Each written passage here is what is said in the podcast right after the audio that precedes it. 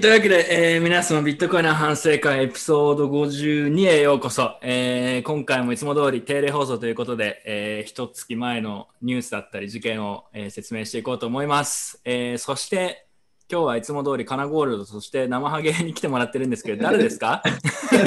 誰ですか？あもうブ 誰？ロックンジャムのために、これ剃ったらマジ髪生えないですね、髪って。もはや誰かわかんないんだよね。2週間、え3週間ぐらいだったと思うんですけど、あ、2週間か。えーっと、ブロックチェーンジャムから。でも、1センチも伸びてないですね、こう髪が。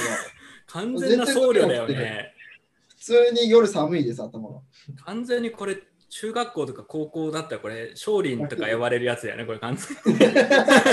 絶対絶対ネタにされるよこれ。あなんかこう、さすがにブロックチェーンジャムのためにちょっとかけすぎちゃったかなっていう気持ちが今のそうね。あのためにちょっと体を張りすぎた感じがするね。ちょっと3ミリ借りすぎたかなって感じです。もう伸びないですね、髪が。あれはでもすごかったよあれあのインパクトが。う。ん。なんか、これのが、これのなんか、あの、ライブ配信前のトップ画になってるじゃないですか。うんそうそうそうそう。あのそうだよね。確かに同じ人とは思えない。マジであれ、なんか自分の登録チャンネルのところにあの画像出てくると結構ビビります、ね、夜 YouTube 見てるときに自分の登録画像、大体こう登録してる動画、こうスポーツ系か、クリプトかスポーツ系か、うんうん。あの動物とかそういうのが多いんですよ。動物？あそう。動物、クリプト、スポーツ、どれか。うんうん。結構可愛い犬の動画の上にこれ乗ってるんですよ。化け物が出てきたみたいな化け物が2匹乗ってるんですよ、こう 犬の動画の上に。いやー、まあそうだよね。まあでもあれ、ブロックチェーンジャム2週間くらい前かな？もう2、3週間くらい前2。週間ちょい。あの10月はねあの、自分もそんな意識実はあんまなかったんだけど、結構ニュースとか多かったよね、実は。なんか振り返ったら、あこんなあったっけと思って。うん、だから今日、朝がなんか指名手配されたのすごい昔。いやー、あれ1ヶ月前らしいよ。そうなんですよほぼ1ヶ月記念日って感じで。のレベルだよね。俺もだ忘れて忘れてたもん、なんか、あだい。ぶ前の気がするんですけど、だいぶ前の気がする。まだ1ヶ月前なんですよね。うん、10月はだからいろいろやっぱあったということだよね。その昔に感じちゃうということは。はい。まあだから見ていきましょうか、せっかくですし。カナコールド喋ってないけど大丈夫ですか？大丈夫、大丈夫、大丈夫。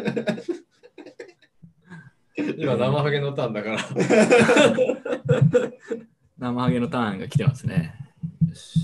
じゃあちょっといつも通りスライドを見せながらやっていきましょう。よし。はい。えー、あ、やばいやばいやばいやばい。やばいやばいやばい。なんかこれ毎回やってる気がするけど、あんまよくない。よし。毎回、毎回スライドの一部を最初に見せちゃう。別にいいんだけど。はい。えー、というわけで、えー10月の振り返りをやっていきましょう。はい。というわけでね、いつも通り最近の人生からちょっと説明していきましょうか。もうちょっと世間話しましたけど、まあだからこう1ヶ月だったねという話と、まあブロックチェーンジャムちょっと話したけど、なんか結構面白い話があったじゃん。あの、運営の人は全然クリプトとか関係ない人で、あの、仮装して出るって知ってなかったから、裏方の人がなんか、なんだっけ、裏で AMA とかやってた時に、カナゴールと名前がバーって出てきた時に、なんか完全になんかその、いたずらというか、ジャックされたみたいな、終わったみたいな、と思ったって言ってたとか言っててそう、そうそうなんか、顔面蒼白みたいな。そうユユーゾーが AMA やってる窓があって、間違えてそっちに入っちゃったのね。うんうん。で、入ったら、あのブロックチェーンジャムの人は俺たちのことをそもそも知らないし、変なやつ入って見てもわかんないですからね。そう。でユーすんごい細かくて、うん。こう運営の人にめっちゃ細かい指示が出てた感じで、もうなんか何もミスできないみたいな感じで、繊細な運営だったんだけど、うん、そんな中で、入っちゃった。明らかにどう見ても、ズームのリンクがこう外部に公開されて侵入されたと思われたっぽくて、で、なんか裏方が、お終わった 雄三に消されるみたいな。人に消されるって思って。え、ちょっとだから、俺知らなかったんだけど、AMA の方に間違えて入っちゃったの、雄三がやってる時に。そうそうそうそうそうそう。え、じゃあ雄三なんか言ってたのそれ？ユーゾーは後でツイートで、なんかこう一部なんかやばいやつ途中で入ってきましたが、当社とは一切関係がございません。ちょい切れやん。ちょい切れ。すいません。加納さん、ちょっとご迷惑をおかけしました。元社員が。あと、これ、ブロックチェーンジャムを主催している人が、あの、はいチューリンガーの会社の,、あの一応社長なんですけど、うんあの彼に全然知らせないまま仮装して、会社の LINE にあの僕たちの仮装した写真を投げたら、一言、やばい。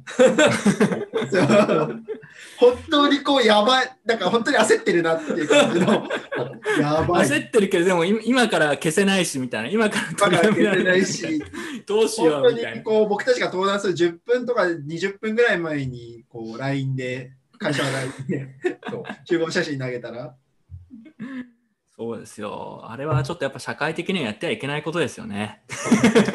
社会、社会で。社会ですよ。はいそう。反射と積むとこうなんだぞっていうのをね、分からせてやったんで。反射の、反射の定義は違うけどね。えーっと、まあちょっと、なんかね、それとはあんま関係ないんだけど、あの、経歴詐称の YouTuber 事件が俺結構好きなんだよね、あれ。名前忘れちゃった、なんとか、竹なんとか？わかんないけど。あ、そう手そうそう中、あ、竹、竹中？ちょっとかっこいい名前だ。そうそう、名前かっこいいんだよ。で、なんか、ビジネス YouTuber みたいな。結構、生きって、お前はこういうふうに金を稼ぐべきだとか、お前はこういうふうに生きるべきだみたいな 言ってる系のよくあるやつ。そうコンソール料1時間400万円みたいな。マジかよ。1時間400万円って一体どんな価値を生み出すんだよな。だ払った人いるのかね、それね。400万え、いるの？そんだけお金持ってそんだけバカなやついるんだね。いや、それはいますよ。だって俺たちは見てきただろ？こう、ここ半年ぐらい DeFi とかいう、なんか やばい。いや、それに関してはね、たくさん見てきたよ。こんなにたくさんお金持ってこんなにバカ。まあよくいるパターンだよ。まあ、なるほど。でもね、あれ、俺はね、あれ結構ツボで個人的に。あの、全部だってハリボテなのがさ、これちょっと調べればわかるじゃんってぐらい、どんどんどんどんこうバレていくっていう、一体何が本当なんだみたいな。うん。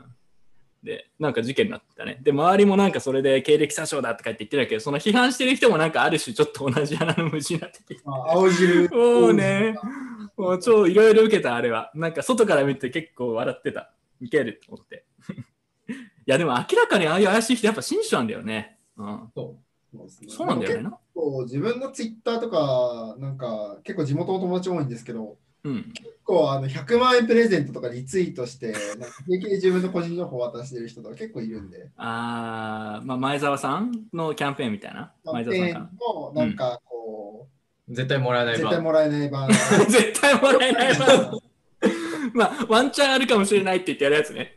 あそうですそうです。あれめっちゃリツイートしてる人とか結構いるんで。いや、わかるわかる。あの、で、このさ、だからビットコインガチ表が難しい動画を昨日かな、やったら結構やっぱなんか反応が良くて、で、ただ確かにあれ、俺の知り合いの話、実話を元にしたやつで結構面白かったんで、自分も。で、なんか、確かに言われてみるとガチョウって案外難しいなって話なんだけど、やっぱり途中でなんかわけわかんない経歴詐称 YouTuber みたいなの信じてなんか買っちゃうんだよね。うん、だから、なんかやっぱそういう世界はあるなと思った。うん、そうガチョウしてるとねビ、ビットコインガチョウしてても、ビットコインの枚数絶対増えないんだよね。うん。だからやっぱ誘惑があるんだね、やっぱりそ。うそうそう。うん、いや、それはわかるんだけどね。うん、いや、でも面白かった。なんか知り合いがね、本当に綺麗に全部ハマっていくの。今年。全部コンプリートしたじゃん、お前みたいな。反省しますって言ってたけど。いや結構詳しい人なんだよ、その人しかも。そこそこ、少なくとも。あの、多分これ聞いてる人たちの中でも、半分に分けたら絶対上の方に入ってくれるなんだよね。だからそれでもやっぱ難しいっていう。うん、だからやっぱ中途半端に DeFi とか中途半端に分かっちゃうのがいけないんだろうね。なんかやるんだったら、なんかちゃんとやるべきだし、まあ、よくわかんないんだったら俺みたいにやらない。どっちかね。うん。遊びの金分けとかも大事ですよね。もああ、そうね。う、俺と分けちゃってるんで、うん。遊ぶ金と。あとはね、あの、ヨーロピアン先生のお金の育て方シリーズ公開したんで、今週の水か木かわかんないけど、2本目、3本目とちょっとまた公開します。俺ね、でもこれちょっとやりたい企画があって、せっかくほら、なんか今回、あのーまあ、こういう縁があって、あのね、葉月さんをやらしたから、ヨーロピアンさんのやつに追加してね、やっぱりゼロから、こう、ビットコイナーが、あの、ブリットさんが、ビットブリットさんがよく出してる、あの、一生懸命自分の好きなことを説明するんだけど、全く響いてなくて、なんか、すげえ微妙な空気になるやつ。あれを、やっぱ、あれをやりたいなと思って。葉月さん相手に？そうそうそうそう、ビットコインとは、てかマイニングとはみたいな、なんかその、ウォレットとはみたいな、なんかさ、単純にブリットさん呼べばできるそうそうそう、ブリットさんを呼べ、的なやつをやりたいんだよね、俺、あれ。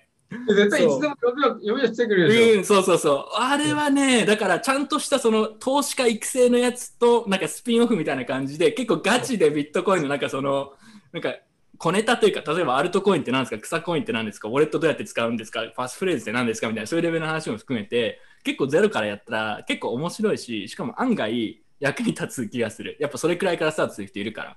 うん。逆にさ、それくらいの人にビットコインとは何ですかとかさ、マイニングとはって説明するのむちゃくちゃ難しいからね。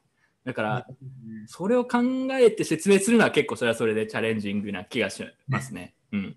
だって慣れちゃうともう、なんかもうこれ分かるよねってなんかどうしてもなっちゃうんだよね。うん。どっから分かんないか分かんないですからね。そうそう。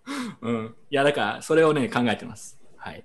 あとね、今日俺髪切りに行ってたんですけど、髪切りに行って、そう、雑誌を見てたんですよ。なんか、はいイケメンがたくさん出てくるみたいな。よく、よく美容院にあるやつよ。うん。はいで、それ見てて、なんかサーファーみたいなのがあサーファーになりたいなと思って。いや、なんでかっていうと、俺がね、住んでるところからチャリで15分くらいでサーサーフィングのなんかいいスポットみたいなのがあるの。なんかサーフしようと思えばいつでもサーフィングできるのに、逆に俺はなぜサーフィングを今してないんだみたいな。髪切られながら。なぜ俺はサーフィンをしてないんだと思って、ちょっとサーフィンデビューします、今度。ただその前にちょっとあのダイエット先にしないと、あの、なんかサーファーのさ、なんかぴっちりした服みたいなのあるじゃん、ウェットスーツみたいな。はい。あれをさ、たるんだ体でブヨブヨのおっちゃんが来て、ちょっとこれ、あれ、それほど見苦しいことはないから、ちょっとダイエット成功した暁にはちょっとサーファーになろうとね、決意しました。今日なぜか。はい。以上です。じゃないですか、髪短くなりましたもんね。いや、だからそうそう、いや、まあまあ、台湾で来てるから、あれも適当なんだよね、もうね。だって大体あれさ、なんかその例の雑誌だよね。あの、イケメンみたいなのがたくさん写ってる日本のやつなんだけど、じゃあこんな感じお願いしますって言うと、どの写真見せても毎回同じような感じになるから、もう意味ねえじゃん。もうこれ意味ねえじゃんと思って。ちょっと考えてた。うーん、これは違うかなみたいな。毎回なんか同じ風になるんだよね。もう、もういいや、これと思って。はい。というわけで、えー、サーフ行きます、今度。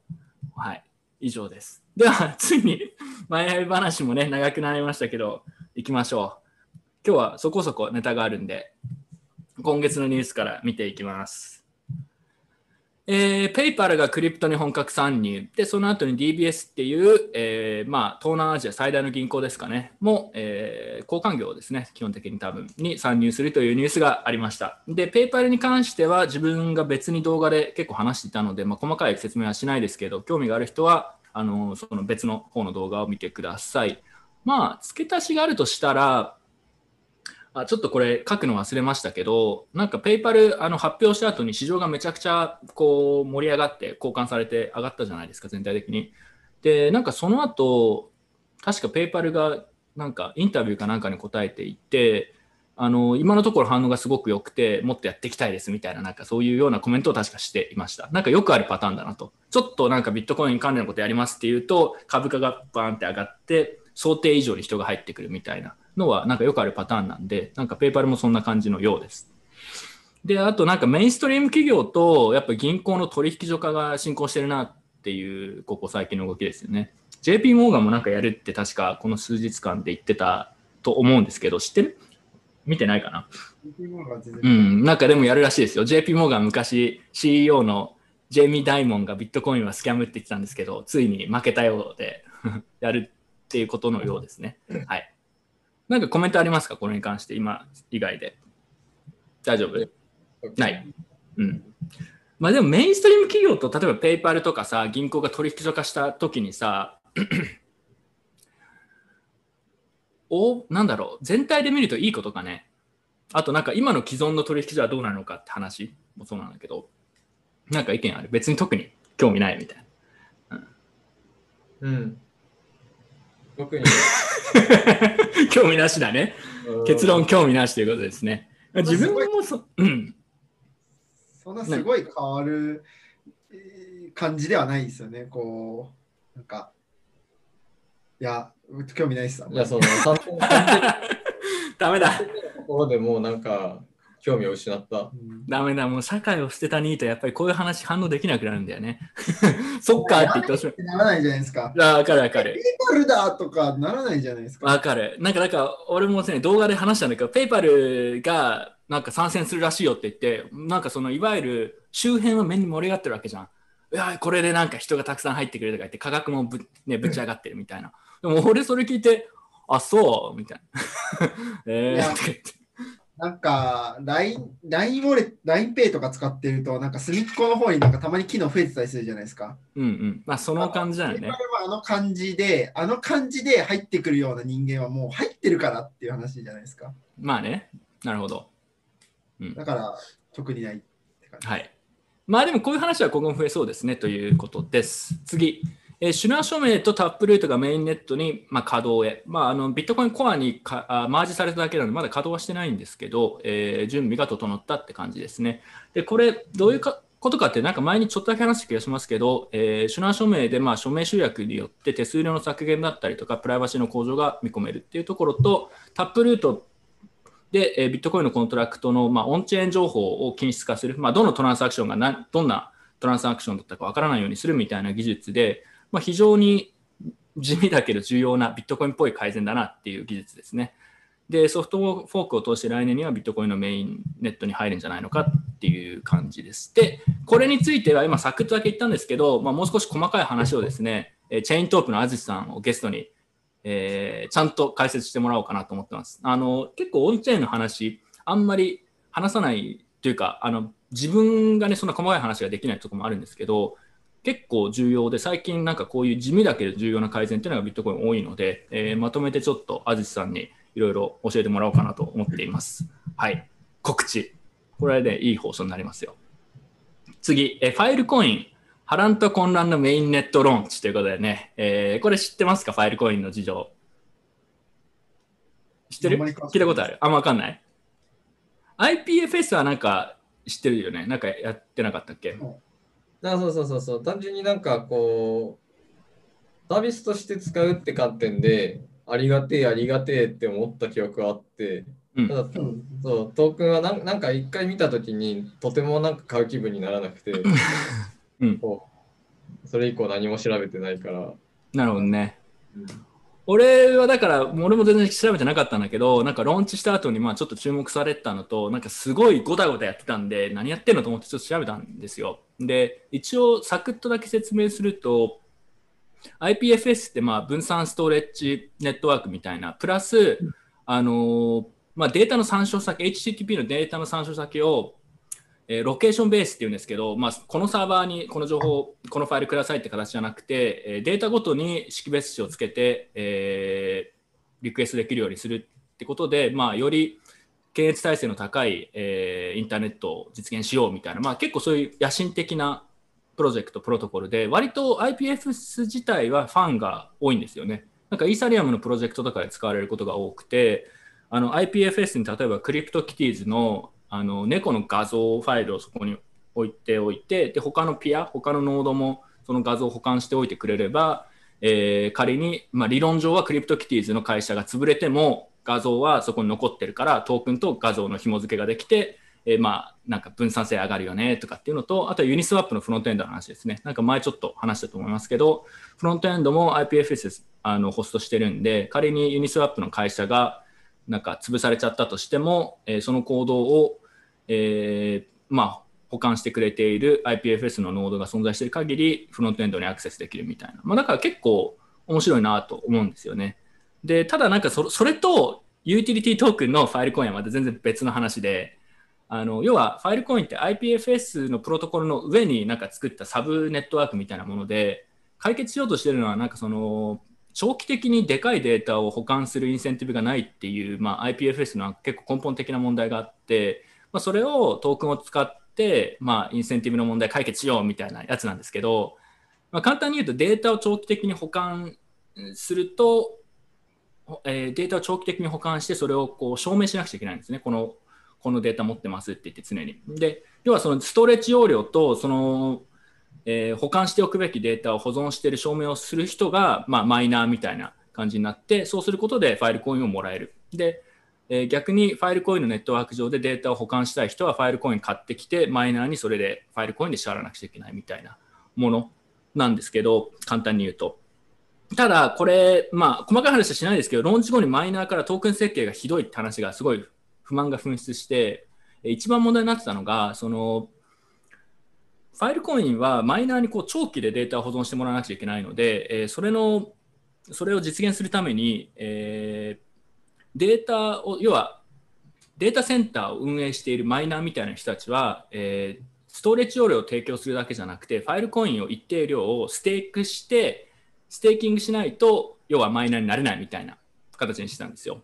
で、なんか、例えばデータを落としちゃったりとか、オフラインになる回数が多かったりすると、ステークしたコインをまあどんどん没収していくみたいな仕組みにしてるんですけど、あのそうすると何が起きたかっていうと面白いのが、えーファイルコインは ICO の時に結構コイン配ったんですけど、配ったというか売り出したんですけど、で一部ファイルコインの運営が持っててってやって、ただ、あのーなんかベスティング、要は一定期間以上動かせないみたいな、そういうルールだったり規約みたいな結構あったみたいで、簡単に言うと、マイナーはストレッジをたくさん用意して、中国のマイナーが多いんですけど、要はマイニングしまくるぜって言って、ストレッジたくさん用意したんだけど、あの市場に出回ってるファイルコインの量がそもそも多くないから、ステーキングできない、要はマイニングできない。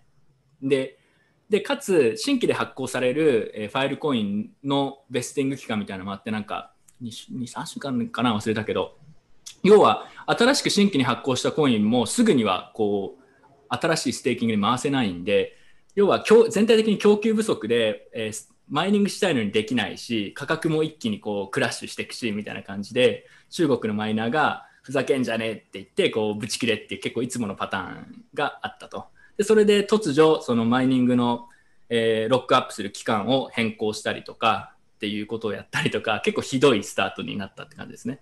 価格も爆下げしたし。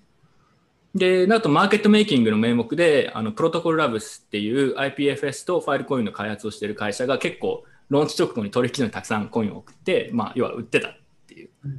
まあ、それは自分は規約とかに違反してたかどうかは知らないですけど、まあ、それも批判されてましたよね。でローンチ後に開発会社がたくさんコインを売ってたと。彼らはでも、いや、市場にこの供給を、供給を提供するためです。なんかどっかで聞いたことあるような話ですけど、まあそういう事件がありましたとね、いうことです。自分はね、でもやっぱファイルコインのこの見てると、IPFS は結構やっぱいいなというか、好きな部分もあるんですけど、ファイルコイン自体はなんか、あまりうまくいく姿が想像できなくて、問題の一つは、その長期であのデータを保管するインセンティブがないのをファイルコインで、ま、解決しようって言ってるんですけど、問題はそのすでにマイニングのデータセンターとかが結構大規模化、産業化してるんですよね。そうすると、まあ、AWS とかがライバルって言ってるんですけど、AWS とそんな変わらないし、しかも中国がそれたくさんなんか5つくらいでかいとこがあったら、中国政府がボンってやっちゃったら、なんか全然検閲体制むしろ高くないんじゃないのかっていう状況になりそうだなっていうところとかが自分は結構気になりましたね。うん、あとはまあ普通にトークの設計が今回のローンチ直後のグダグダでも分かる通り、なんかいまいちいけてないっていう感じ。うん、なんかコメントありますか？なのであちなみに、これあんまり書いてないですけど、ファイルコインってその結構怪しいね、クラウドマイニング業者がなぜか大量に参入してるんだよね。なぜかわからないけど。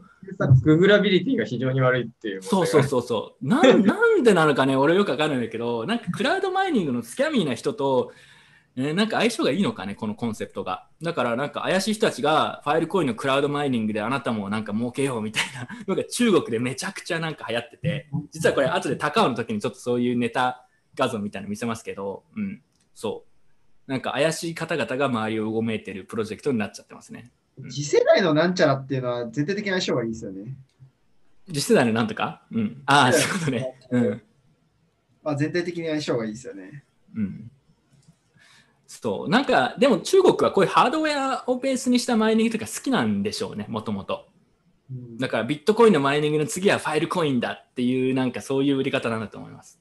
うん、中国ではめちゃくちゃそれが流行ってるみたいですね。うん、はい。まあ、なので、まあ、ファイルコイン結構興味がある人もいると思うんですけど、興味がある人は、なんか、ちょっとこう言っちゃ失礼ですけど、自分の感覚では半分くらい騙されてる人たちのような気もします。はい あのだから、興味があるのは別にいいと思うし、IPFS 自体は割とこう、例えばビットコイン開発者でも IPFS とかは好きな人は案外いますね。だから IPFS とライトニングみたいなものを組み合わせると、えー要は、そんな大きいデータには向いてないですけど、細かいデータを、まあ、例えば CryptoKitties の画像くらいのサイズだったら、まあ、保管させるインセンティブをマイクロペイメントで、えーそのノードに上げてっていうのをやった方がいいんじゃないのかみたいな指摘をする人もいます。はい。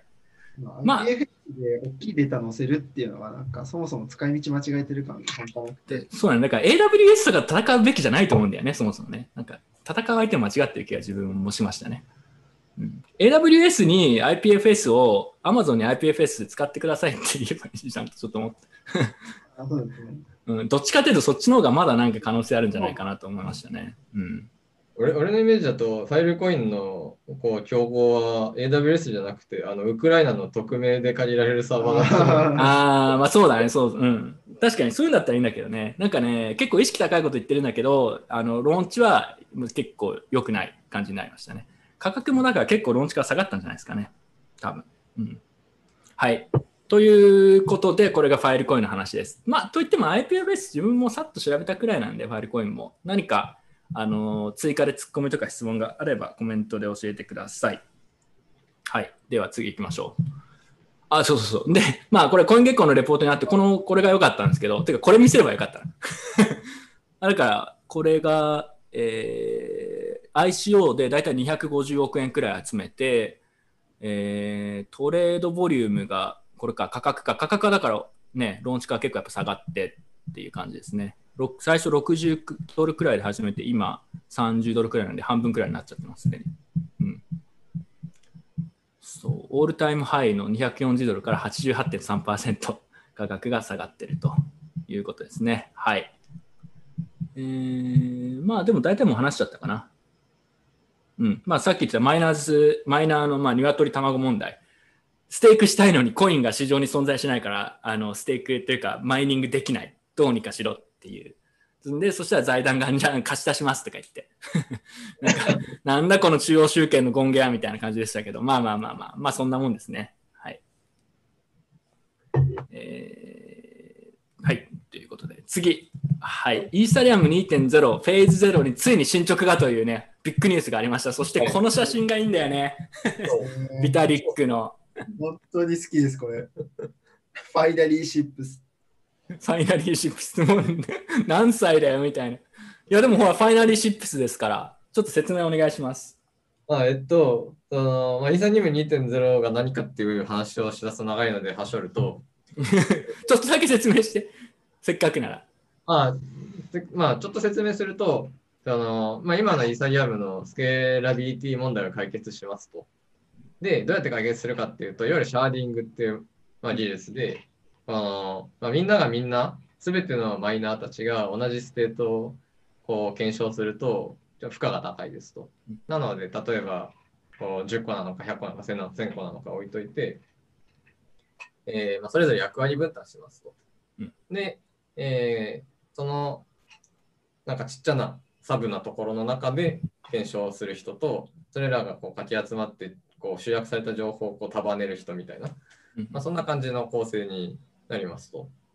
で、えーそのその新しい構成になるときに、あの一番上のレイヤーの、まあ、一番下というか、一番下のレイヤーのところで、あの、まあなんだ、こう、ファイナリティを得るための、こう、なんか、ビーコンチェーンっていうのがあって、うんまあ、これが、こう、それ、こう、定期的にこの、それぞれのシャードのうんやつらを、まあ、かき集めてなん、なんちゃらかんちゃらするやつがありますと。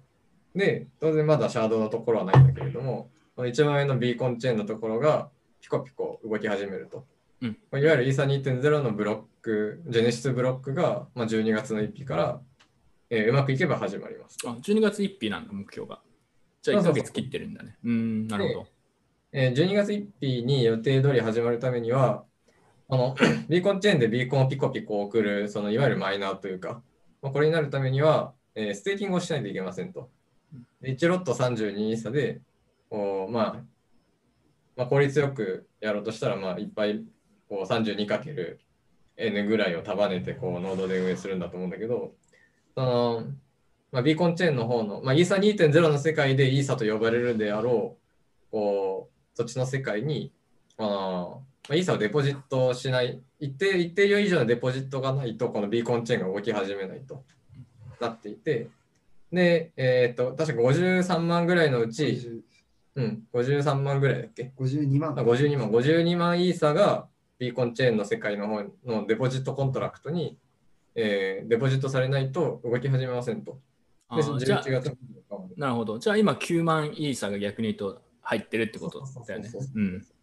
まあ、刻一刻なるほどねと出てきてるから、まあ今この瞬間もちょっと、増えてる。まあ大体20%達成くらいか、今。うーん。そうそうそうで、まあ、その、まあ、早くからこうビーコンチェーンでピコピコやってると、こうイーサ2.0のイーサがこうもらえる、まあ、いっぱいもらえると。うん。まあもらえる量が増えるとちょっと。そんなにこう特別何か与えられる感じじゃないですよね。そう、今、利回りとしては年間で10%とかのオーダーかな。あー10%でも結構高い。まああの通常の感覚でちょっと高いけど。うん。なるほど。ただまあ、その、まあ、寿司で取るリスクと、イーサ2.0で取るリスク比べたら、まあ、なんか肌感、寿司の方がリスク低いようにも思えてくる。俺もね、肌感寿司な、いやいやそんなわかんないけど、なんとなく聞いてると寿寿司だなってちょっと思うんだけど、要はだから、ちょっと問題をじゃあちょっと説明してほしいんだけど、うん。今だって20%くらい、えービーコンチェーンに今ステーキング始まってるって言いましたけど、結構大きな問題としてそもそもどうなるか先行きが不透明すぎてリスクが高すぎてあんまり少なくとも今ステークするインセンティブが本当はないって問題があるんだよね。なない、ない、全くない。で、インセンティブがある人は、イイーサリアムファウンデーションと、ここの写真に載ってる人？誰？ビ タリック・ブテリンシニアですか？52万イーサー集まる子にはこうなってるかもしれないですよ、みたいな。それいや 52半分ネタだと思うんだけど52万ってでももう20%いってるから要はあれでしょ？要はイーサリアム2.0はすぐ割とスムーズに稼働していけるって信じる人がたくさんいればこれ稼働するっていうか行くはずってことでしょ？あ、いやね、そうでもない、そうでもなくて。そうでもないの？そうでもなくて、えっと、あの他にこうビーコンチェーンの方にデポジットしてる人の、割合、まあ、まあ、総量が少ないときは、まあ、いっぱいもらえるんだけれども、人が増えてきたら、こう、一人当たりもらえる量っていうのを、まあ、減っちゃううん。感じになってて、で、であとはその52万に達するまでに、誰よりも先にデポジットしようが、こう51万9999の時に1足そうが、その何も変わらないと。うん。だから、今この瞬間に32歳入れるとかは、マジで頭がおかしくて、経済合理性の観点で頭がおかしくて、いや何もメリットがない。まあ、冷静に考えるとね。ただ、人生、人生とはそういうものであったりするからね。どちらかっていうと、なんか今デポジットするのって、このイーサはファウンデーションとともにあるっていう。まあそうだよね。だから、お布施だよね、これ完全に透。明でしかないっていう感じ。お布施って感じがする。なんか信仰心を試されてる気がする。うん。そんな感じだね、確かに構造的に。でも、あれだもんね、ビタリックがまあ、まあ、シグナルだけど、自分で結構お金を入れた。1億くらいかな ?1 億円分くらい入れたって言ってたのと、あとはなんか、まあ、リーダー的な人がちょこちょこお金入れ始めてるって感じみたいですね。で、これ、イーサリアムファンデーションが頑張れば OK っていうのは、これは要は最終的に頑張れば財団が一人で全部 ガーって突っ込めばアクティベートできるって話ってことですよね。そう、なんかいビタリックと EF で半々で出せば、まあ、全然余裕持って達成できる。じゃあ意味ない、意味ないよね、この期間ね。だってなんで、なんでそもそも財団入れてないのって話じゃん。何を待ってるのって経済合理性的にはギリギリまで入れないことだから。あイーサリアムファンデーションがね。いやでも、イーサリアムファンデーションはプレイヤーであるべきじゃないからね、でもね。なんかおかしくね。いや、なんか、みんなが、あの一番いいシナリオはみんながなんかポツポツ入れてくれてすげえ分散されてしなんかうんファイナリーシップスしましたねっていうのがこう一番いいシナリオで。みんなで手をつないでゴール的なやつか。やっぱ全プレイヤーの中で一番 EF がこう最後まで待つインセンティブが強い。あねーなるほどね。じゃあ、い EF がね？うん。他の人は、まあ、52万9999と53万1だとうん。あのちょっと差があるんですけど EF にとっては52万9999でプラス1が誰かしてくれればそれはそれで別にこう利得としてはむしろプラスくらいの、EF がお金を入れなかったって新しいプラスがあるんで EF にとっては。え、これちなみに52万のうちに入れなかったらどうなるんですか？様子見すぎて、例えば。そんなでこれ、これば、こればいいだけで、別に後で入れられるんですよね。そんうんな。あとで全然マジであんまり意味ないです、マジで。何も何も意味がない。なんか、ただ尊いな、このアドレスってなるだけ。優秀な兵隊的ななんかこう、あれが作ってた。あ、そういうことをじゃあ、いや本当意味ないね。あの、それ話を聞いてるだけだと。そう意味ねえなって思いながら。だって、なんかね、アクティベート、なんかその例えば52っていう敷地があって、そこまでにフェーズ1に入らなかったら、なんかこう、利率のあの下がるとか、ジャンプするとかあったらまだわかるんだけど、それすらもないんだ。何もない、何もない。うーん。いやジャンプとかこう緩やかに下がっていく中の一つの点として50人。なるほど。まあ、いや、でもまあ、皆さん入れてください。いや、でもさ、これ、そもそもの話なんだけど、なんでビーコンチェーンだけを先に稼働させる期間を置かなくちゃいけないのか、ちょっとよくわかんないんだよね。だって別に、どうせビーコンチェーンを稼働させても、まあ、メインネットで稼働させるっていうのが一つのやっぱり重要な、まあ、心理的なマイルストになるっていうのはあるのかもしれないけど、別になんかすぐにできるようになるわけじゃないじゃないですか。今、イーサ入れた人のイーサリアムが次のフェーズに来る開発が終わるまでロックされてるだけですから、まあもちろんなんか利子もらえるっていうのはありますけど、なんか、なんでやる、まあなんでやるのかなっていうのはちょっとよくわかんないですね。できてないものにおお金が動かせなくなる状態でイーサを入れさせて利子がつきます。うん。まあ要はリスクを取れる人が誰かっていうのを見てるみたいな、それくらいしか自分にはちょっとよくわかんないんですけど。いやそうだと思います。うん。それじゃなんか普通にである程度もっと動かせるようになるとかできてからやればいいことではなくてとちょっと普通に思っちゃいましたけど。いやまあなななそもそもなんかこのイーサイアンファンデーション周りってその、いわゆるなんかこうメカニズムデザインみたいな発想？制度設計みたいなところうんの。感覚がすごい弱くて、おおうん。うん、だから何も違和感はないあだからないっていうのと、うん、まあなんか走らせたいんじゃわかんないけど。まあまあでもそれはあるよね。なんか走らせるっていうのはその経済合理性とかではなくて式とかにとって重要っていうのは多分あるんでしょうね。それはわかる。見えるものを動かしとくっていうのは、まあまあまあわかりますわかります。うん。なんかそうじゃないとなんか停滞してるって言われるみたいな話とかね。そうそうそうそうそうそう。まあそういうことなんであればまあわかりますまだ。ただまあ、スマホを動かせるのが、スマートフォンだけ動かせるのはマジでかなり先っぽいんで、でしょうね。だってフェーズゼロに行くのが、だって1年くらい前にはフェーズゼロ行くって言ったのが結局どんどんまあ伸びていって1年後になって。うん2020年終わりそうですからね。うん、だからフェーズ1に行くのに1年かかる見通しだったら3年くらいかかるって見てた方がいいかもしれないっていう中で、そうね、はい。まあ、信仰心が試されるっていうような印象を受けました。はい。なるほど、あとは、じゃあ、イーサリアム財団のカナゴールドを採用すればいいんじゃないですかね、そしたら。やだ。なくない。やだ、やだの。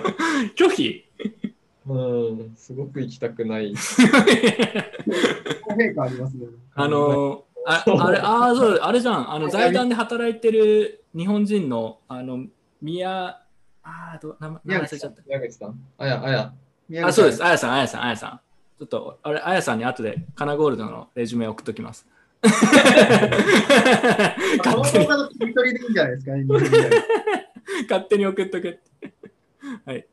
じゃあ次行きましょう。えーまあこれサクッとね、ライトニングネットワークの最近の進展で、えーちょうどこれ1週間弱くらい前に、ライトニングラブスがライトニングプールっていう、まあ、新しいコンセプトのペーパーを公開しました。でこれまだ結構コンセプトな部分が多いんですけど、まあ、簡単に言うと、ライトニングのキャパシティを、まあ、どういう仕組みかっていうと、えー一定金額のビットコインを、えーロックアップして、まあ、チャンネル、他のノードとチャンネルを作って、でそれがつながっていくことで、まあ、なんか P2P ネットワークができるみたいな感じなんですけど、結構大きな問題が、このキャパシティが、なんかどのノードにどれくらいのキャパシティをつけるべきかっていうのが、全然効率よく今までできてなかったんですよ。なんか、ブロックチェーンジャムの時もちょっとだけそういう話したかもしれないですけど、で、それを、まあ、 non-custodial で P2P のレン,、まあ、レンディングですよね、一種。要は、お金を、ビットコインを貸し出したい。でも、どこのノードにどれくらいお金を入れればいいか、入れるのが効率的かわからないっていう問題を解決するために、えーまあ、 non-custodial のレンディングマーケットを作りましたみたいな感じですね。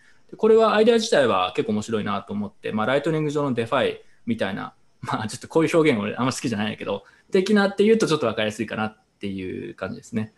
まあ、なんですけど、あのね、ペーパー読んだらなんか思った以上に複雑で、自分なんかよくまだ分かりきってなくて、結構シンプルな話かなと思ったら、思った以上になんか複雑でした。でもまあ、こういうのがあると、えーまあ、キャパシティをどこにつけるか問題が結構あの改善はされると思うので、まあ、いい進展だなと思いましたと。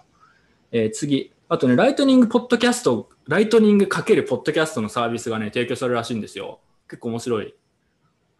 あの、よくわかんないけどね、ポッドファーザーとか呼ばれてる、なんか、ポッドキャストを作ったとかいう、だいや、嘘だろうとか、誰だよみたいな、なんか、そういう人が、なんか、ライトニングのマイクロペイメントと、まあ、ポッドキャストのなんか、オープン規格みたいなのを組み合わせて、サービスを作るみたいなのをなんか発表して、まあ、簡単に言うと、えーポッドキャストをこういう感じでやって流すと、秒ごとの課金がライトニングであの割とスムーズにできるみたいな、そういうやつなんですよ。で、スフィンクスチャットっていうので、えーまあ、チャットサービスですね、あのライトニング上の。なんかすでに実装されて試せるらしいんで、今度ちょっとやってみようって話をしてます。反省会、ライトニング、ポッドキャスト。で、 stack sats をしてみようみたいな、ちょっとや、実際これやってみようと思うので、えーまだ調べられてないんですけど、そんな、えーちょっと試してやってみようと思います。はい、次。はい、というわけで、今日の結構メインかもしれない。今月の動き結構たくさんあるんだよね、今回。サクッといきましょう。OKEX、えーこれも動画にしましたけど、えー OK グループの創業者のスター・シューさんという人が、えー突如警察に拘束してから逮捕されたみたいですね。ということがありました。これはビットメックスの事件があった割ともうすぐ後に出たニュースでこういう話が続いてますと。で、今 OKEX からの資金引き出しはできない。ただ取引とかは継続してます。で、なんか中国の界隈に詳しい人とかによると、えー一旦中国の警察に捕まったら結構えぐいほど拘束されるみたいな話があるようで、あの資金凍結はしばらく続く可能性が高いっていう話のようです。で、面白いのが、これも俺ちょっとだけしか読んでないんだけど、あのトロンのジャスティンさんいるじゃないですか。で、トロンも OKX 上で結構凍結されちゃってるので、あの、なんかそれを救済する計画を考えるとかって言ってるらしくて、俺これちょっとしか読んでないから正確かどうかわかんないんだけど、簡単に言うと OKEX のなんかアカウントの情報、残高を証明する方法を何かしら用意して、いや、スクリーンショットかもしれないけどね、奴らだったら。OKEX で俺1000トロン持ってるみたいなスクショを送ると、その新規でその分を追加で発行して、それをそのユーザーに送ってあげるみたいなことをやるらしい。なんか、の検討してるのかなっていう話があったらしくて、うお、トロンっぽいなと思って、結構面白いなと思って。おどう？面白くね？次の日とかですからね、確かそ。OK が。捕まった次の日にジャスティンが、うん。これ新規発行するべって、OK がいいっつったら新規発行するべって言い始めたのが、あ、そういう、そういう話だっけ？スピード感がやっぱり討論というか、ジャスティンさんがこ。こまで来た理由っていう感じが、すごいフットワークの。フットワークのカルスすごいよね。すごいですよね。うんでもこれ、あの、まあ、ブロック、パブリックブロックチェーンとしてはどうかって話はあるけど、でもなんか戦略としては結構面白いなと思いましたね。なんか取り出せなくなっちゃったから、あの、OK と協力すれば、うん、残高証明だけ出させて、まあ、追加で発行してやるわって。取引所のやつはバンしろみたいな。そうそうそううんいや、なんかね、ジャスティンはブロックチェーンよく分かってますよね。だってある洋種文学、本当に。洋文学、洋文学の帝王ですよ。洋あの、日本、ジャパンが誇る前澤さんとちょっと、中国と日本。日中で何かやってほしいな。まあ、ともかく。えーでもなんか中国の規制が厳しくなるっていう他にも噂が結構流れていて、えー実際香港で、えー取引所の規制が、まあ、厳しい前より厳しくなるっていうのが決まったりとか、まあ、中国はなんかちょっとどんどんビットコインおよび、まあ、全体的にですね仮想通貨全体に割と厳しい姿勢を取りつつあるなっていう感じです。はい、でもこの話もしました別動画でそれをぜひ見てください。最近ね俺ニュースちゃんと動画にビットコイン関連のやつはしてるからねあの前よりちゃんと見てるんだけど話すことが逆になくなっちゃった。はい。えー、あ、これ俺知らないというかあんま調べてないんで、ちょっとお願いします。シルクロードの BTC の話。ああ、で単純になんかこう、米国の捜査当局が、こう、シルクロードの、えー BTC っぽいやつを100 1000億円分押収しましたよというニュースが出ました。はいど。うやって没収したのこれ？知ってる？いや、そこの詳細は知らないんだけど、どうせなんかこう、作業してるおっさんの家に、なんかこう、スワッティングして、こう、なんか現場を押さえて、でそういう感じのトレード。どうせそんな感じじゃない？あー結構じゃあ、あ、でもシルクロード、要はシルクロードでディールしてたなんか関係者みたいな人が捕まったっていう、そんな感じ？の話？あの、だってほら、首謀者の、うん。あのー首謀者も捕まってるわけじゃん、ロス。だからその人はなんか別の関係者か、なんかもしくは売買した人が、まあ、捕まって1000億円ってこと？そうそうそう、なんか関連する BTC が1000億円分、関連すなる人がいた1000億円分の BTC とか、うんまあにヒットラインのが一番早いんで、ヒットラインなんでしょ。1000億円分か、またオークションにかけられるってちょっと噂されてましたね。もしくは、ゆもうなんか、US ガバメントがそのまま持つって。踊るって。それはそれで面白いけど。儲かるぞ儲かりそうで、踊るするって言ったら結構ウケるけど。はい。えーっと、まあ、要は、ビットコインといえど、ね、大きい金額はミキシングするの難しいっていうのと、あやっぱ FBI はすごいね。あーなんか、結構ガチだよね。やっぱ毎回思うけど。すごいなと思います。実際なんかこう、コインジョインに入ってったなって感じのトランザクションってわかるじゃん、見てると。うんうんうんうん。で、出てったこうなんか 0.1BTC 単位ぐらいのやつをさ、うんこう元入れたのと同じ数量分なんかこうかき集めてさ、うん1個の UTXO にしちゃったら、なんか数量的に同じやろみたいな。うん、せっかく、せっかくばらしたのを一緒にまた結合しちゃったらね、意味ないもんね。そうそうそうそう、ちゃんと散らせよみたいなね。え結構難しいんだよね、だからね。これ実際ね、クソむずいと思う。うん。で、ワンロットせいで10万円とかのオーダーを1億でも結構大変なのに1000億とかになると、うん。一そうね。いやー、無理ですよね。確かに。だから、どうしてもなんかあれするんだったら、要は要は細かい単位のなんかウォレット1000個とか2000個とか持ってなくちゃいけないってことでしょ？結構規制。そうそうそうそう。だって合わせ合わせちゃったらダメだもんね、結局。使おうとするとさ、例えば、ないね。エラーに書いてえなと思ったらさ、なんかとりあえず10万円かけるいくつだ？になんか200とか必要になってくるじゃん。うんうんうん、そうね。500で、そうするとなんかこう、せっかく混ぜたやつらが一箇所に一堂に会してさ、うん、こう、インプットで5000万円分もあるやつって、シルクロードのあれしかなくねみたいになったらそうね、確かに。うん怪しいね、明らかに。なるほどね。はい。というわけで、まあ、FBI が、まあ、シルクロード関連の人を、まあ、差し押さえたみたいな話ですと。で、あとは、まあ、ブロックチェーン上のプライバシーだったりとかの問題もね、えーまあ、一部分かったと。次、はいハーベスト。俺、これ、全然分かんないんで、ちょっと説明お願いします。何ですか、あハーベストって？なんかいわゆるデファイのハッキングみたいなあの、ん一一連のやつなんだけど、うんま。あデファイのハッキングっていうとなんかすごい脆弱性があって、うん。例えばなんなんなんかトークンが無限発行できるとか、単純に入ってるイーサを全部抜けるとか、まあ、そういう系のは多いんだけど、これはそのなんだアルゴリズム的なところの弱さみたいなのが突かれたっていう感じで、うん。あのまあ、オラクルの参照先がすごい雑な感じで、相場操縦して、こう、うまく有利に音を運べるみたいなうんところがあったと。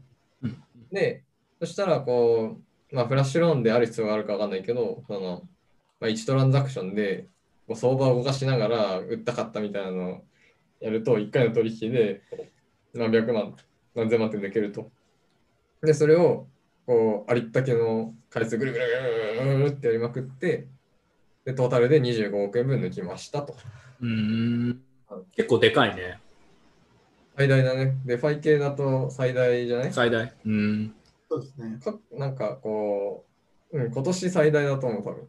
しかもお金返ってこなかったってことは、要はハーベストにお金預けてた人たちは普通に丸損したってことだよね、ほぼ。あ丸丸丸損、丸損。うん。ただ一応ハーベストのこれ取った人はなぜか1割だけ返金した。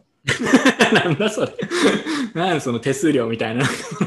チップか、チップ。で なんか前、なんかのハッキングで、抜いた人が半分だけ返したっていうのがあったの。うんうんうんうん。で半分返したらなんか許された雰囲気があって。なんか許されるとかあんの？なんか悪いみたいな？そ う悪いみたいな。半分返したしいいやつじゃねみたいな。なんかゼロよりはいいかありがとうございますってなんか返された方も喜ぶみたいな。ヤンキーがちょっといいことするといいみたいな原理で。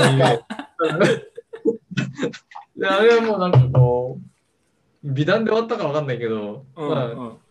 まあ今なんかこう、あんまりこう、角立たなかった。ああと今回と被害額の桁が違うんそう。で、うんうんうん。その時、その時はでもだって10億円ぐらいだった10億円もなかったと思います。よ。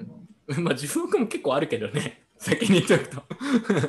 そこまでの金額だよ。25億に比べたらだいぶ少なかったと思う。うん。そうなんか感覚が麻痺するからね、あおーコインチェック400やられたみたい結構4分の1、六本な。木そうですね。コインチェックすごいな、そしたら。で、あのー最後のさ、犯人は EXIT まで監視されてるってここれ、今今言ってないよね、まだね。まあこれ、それこれすごくて、うん。前なんか盗んだ人ってすごい雑で、うん。盗むとこまではちゃんと盗んだ。なんなんかどっかな空港インだ、空港インのハッキングの人ってさ、すごい下手くそで、うんうん。凍結されたじゃん、USDC とか。ああ、やってたあったね。空港に確かに覚えてる。うん。そうそうそう。で、えー今回の人は、こう、この取った経由でこう入手した USDC とかも即座に連 BTC に変えたの。うんラプト BTC の親戚みたいなやつで。で、これはその、なんかデファイ系で、そのラプト BTC を作るみたいな。あの、うんうんうんのなんかこう、なんかノード的な、ノード的な。わかるわかる。うん。あれあれ。で、えーノン KYC でさ、そのラプト BTC から BTC に変えられるじゃない？ああれ、 non KYC でいけるんだ。うん。いけるいけるいける。だってデファイだから。えでも、いけるってさ、要は、 renBTC が BTC に、うん。あの変換するための、でどういう、何、コントラクトを起動するの？だって BTC は BTC のブロックチェーン上に置いてるんでしょ？その、なんだ、そのマル BTC のマルチシグが、そのうん連連のノードノードが持ってる感じで、で、はいはいそのコントラクトに LBTC を叩きつけるあと、なんか、こう、署名してくれて、なるほどね。なるほどね。あーじゃあそこまで一応一つのなんかまとめたこう 一発でいけるってことね。ああ、面白いね。にここまで完了ししたんだよね。うん。で、BTC にしちゃえば、いわゆる BTC のミクシングの話で、さっきのやつね。ううんただ25億円分だから、そう結構、なんか2年ぐらいかけてゆっくりロンダリングすれば、まあ、こう、安全に使えるかなって感じ。まあ、時間は多分あるんでしょうね、犯人には。おそらく。はい。なるほどね。あのー そう。か。俺ね、これででも結構面白いなと思った話があって、ここ書いてないけど、なんか、このハッキングみたいなのがあって、それでお金が大量に抜かれたわけじゃん。まあ、正直自分的にはそれが犯罪なのかどうかっていう、結構それはそれで難しい問題があると思うんだけど、その、まあ、お金が抜かれました。で、それをこんな感じでなんか、あ、これじゃないっけ？なんかユニスワップかなんかで大量にさばい、あ、カーブか。カーブで大量にさばいたんだよね。要は。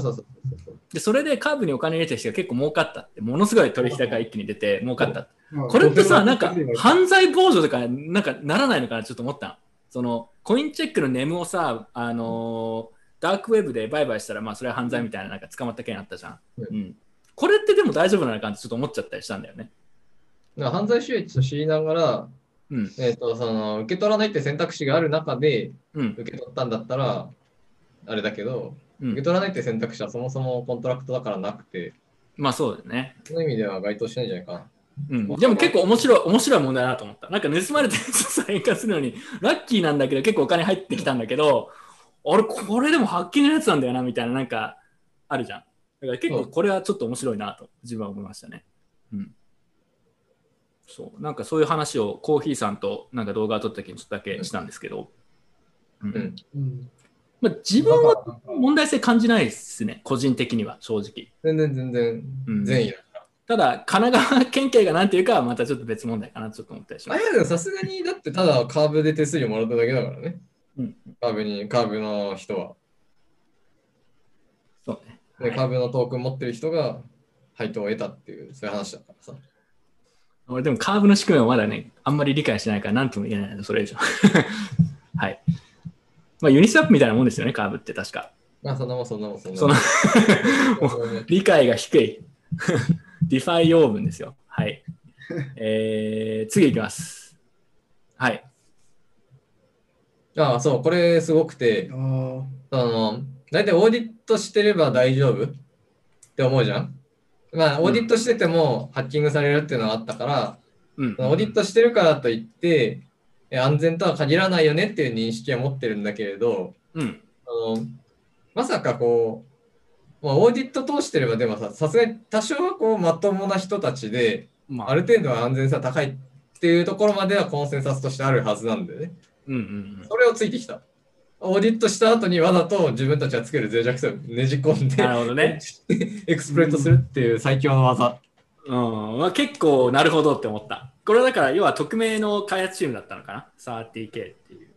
30K。あ、いや、これ、あそれあれだよ。これあの、監査会社の方。あ、30K は監査会社で、アあれかアクシオン？アクシオンっていうのかな？うんアクシオンってところが、なるほどね、そういう技をかましたと。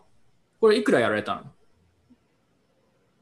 ?1300 いいですか？どれくらい？まあまあそう。です書いてあ。ううんん。まあまあまあですね。なんかこれ、先客みたいな人がいて、うん実はあのオプションの OPYN ってあったじゃないですか。あそうそうそう、俺、ま、マジそれ思い出して、おオープンはさ、だって、わざとじゃないけど同じようなことやっちゃったってやつでしょあ、。それ、オッピンはあれですね、なんか、うん。監査受けた後に、俺、この辺手直した方がよくねっていうのに気づいて、手直ししたら、そこが疲れたっていう、うん悪意はなかった。悪意がなかっ何た。同も悪意はなかっじことを、ただ、だよねあれとしては、あのど挙動としては同じことをやったそうだよね、そうだよね。じゃあ、反省会リスナーならもう何が起きたかもう秒速で分かるべきことですね。そうですね。た。そう。まあ OPYN の真似を悪意を持ってやるとこうなそうる。そうそう。まあでも、あれの事件でやっぱ分かったのは、あー監査してるからといって安心しちゃダメだよねって話だったから、これでやられちゃった人がいたとしたら、それはちょっと反省案件ですね、そしたら。うん、まあ、基本構造同じだからね。ただ悪意を持ってやるってなるほどって感じですね。はい。うん。30K これブチ切れですね、これ。打ち切り案件なので。俺たちの、俺たちのなんかレピュテーションを 汚しやがってっていう、ね。はい。だから、そうね、そしたら監査会社も KYC とかやり始めなくちゃいけなくなるのかもしれないね。そうするとねあうんじゃないとだってね、なんか風評被害とかになっちゃうまあ、コントラクトを、あの、イーサスキャンとかでコントラクト証明できるので、うんそのコントラクトが、ああ、そうか。えっとコントラクト証明する、イーサスキャンでこう、このコントラクトとデプロイされたコントラクト一緒ですよっていう証明ができて、それと監査したやつが一緒ですよっていう証明はいはいはをい。する。そっちの方がエレガントだね。なるほど。それができあるんだったらそれそうやってる場合もあるんだよね。あ、じゃあや、なるほどね。このアドレスだよみたいな。うんうんうんまあ、それがデフォルトになるって感じですかね。うん。うん、なるほど。理解しました。うーん、なるほど。それはいいですね。はい。その他、なんか BSV のマルチシグ実装ミスでね、誰でもお金が抜ける状態になるっていう、まあちょっとバグがあったようですね。えなんか PSV のウォレットのバグで、うんと、すげえしょうもない話で、2 of 3、X of Y のマルチシグ。ーうん。で、その3つのうち、例えば 2, 2 of 3だったら、2つ以上の署名ないとダメだよねっていうところを、2つ以上じゃなくて2つ以下って書いていう処理にしちゃってて、ゼロでも、ゼロでもいけるる。。誰誰でも取れるっていう、うん、らしいね。技術力とかじゃなくてこう開発体制というか、これを作った人たちが BSV をどう思ってるかみたいな。いけるいけるって言ってたのかよくわからないけど。なん誰もなんかエクスプロイトせんやろぐらいのこう誰も使わんから、まあ誰も使わない。うテテストがね、ビットコインの結構やっぱビットコインコアとかのやっぱり、まあ、自分は開発じゃないんだけど、すごいと聞くし、やっぱすごいちゃんとやってそうだなと思うのは、やっぱテストとかレビューがすごいしっかりしてんだよね。こういうアホなポカがないようにやってて、ビットコインキャッシュとか BSV だとこういうの結構よくある印象ですね。まあ少なくともビットコインとかに比べると。人数少ないしねそう。ですねうん、まあやっぱ目が、見てる人の目がね、少ないんだろうね。うん。まあ、で BSV 開発してる人とかどういうモチベーションで開発してるか全くわかんないもん。ビジョンがあるからですよ、やっぱりそれは。以上なんならテストもしようぜ。ビジョン、ビジョンでなんとかなる。テストはいらない。あとグリーンで51、51%アタックがあったと、うんこれも全然知らなかった。うん、なんかあったなって話。今日、うん全然俺知らない。まあ、グリーンってミンブル・ウィンブルを使ってる、えートルーフ・オブ・ワーク系のコインそうそうそうそうだと思うん。だけど、ナイスハッシュかなんかでどうせなんかやられたのかな？わかんないけど。わかんない。わかんない。けど、まあそういう事件がありましたという情報が入っています。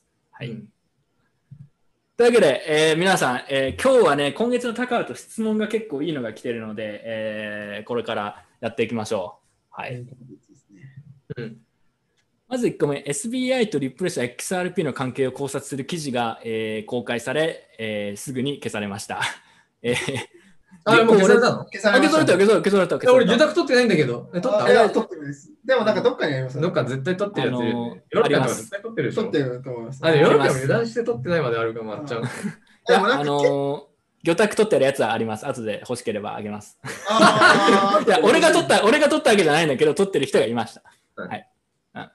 あれ、旅行先だったのに魚拓取れなかったです。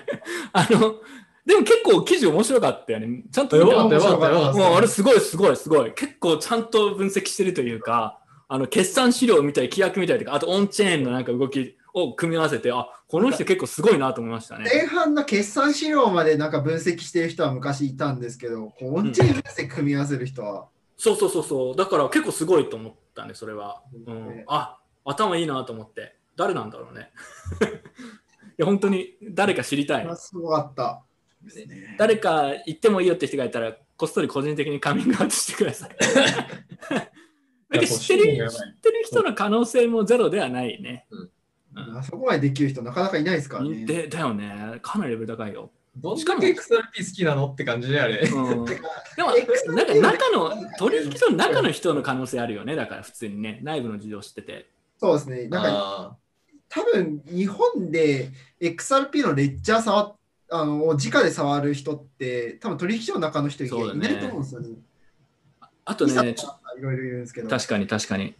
ちょっと思ったのは、あのー まあちょっと俺、文章だって目を通すだけなんで、細かいところは、あのーなんか、モチベーションがよくわかんなんでこれ書いてるのかっていうのもよくわかんなかったんだけど、まあ、我々はね、あ面白い、興味深いなって話なんだけど、なんか、自分のこの予想というか感覚を持ったのは、さすがにゼロ情報でオンチェーンとか決算の資料を見て、あの仮説を構築するのは結構難しいと思うんだよね。だから答えを最初から知ってて、それを公開情報から逆でやったんじゃないかなって思ったんだよね。どちらかというと。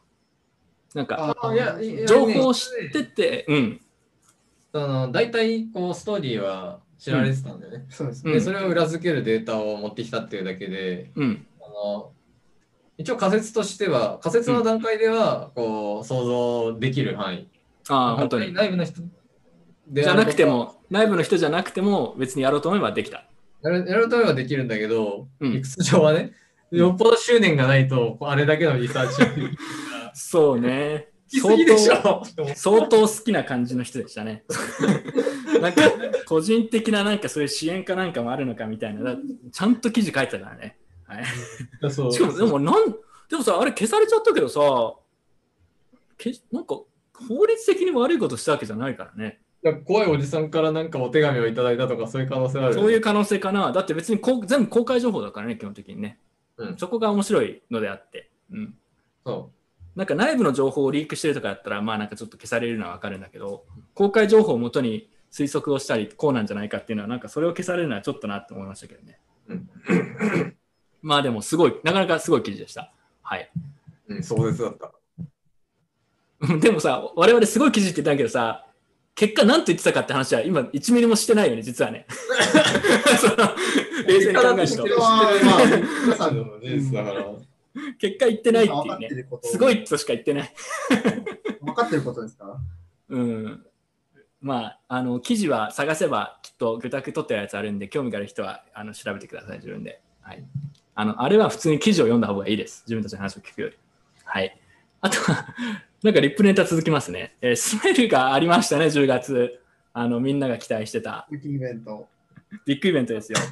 で、スメルが始まった直後に XRP の価格が下落し始めて、で、突如演奏会が始まったっていう、この演奏会だけ見ました。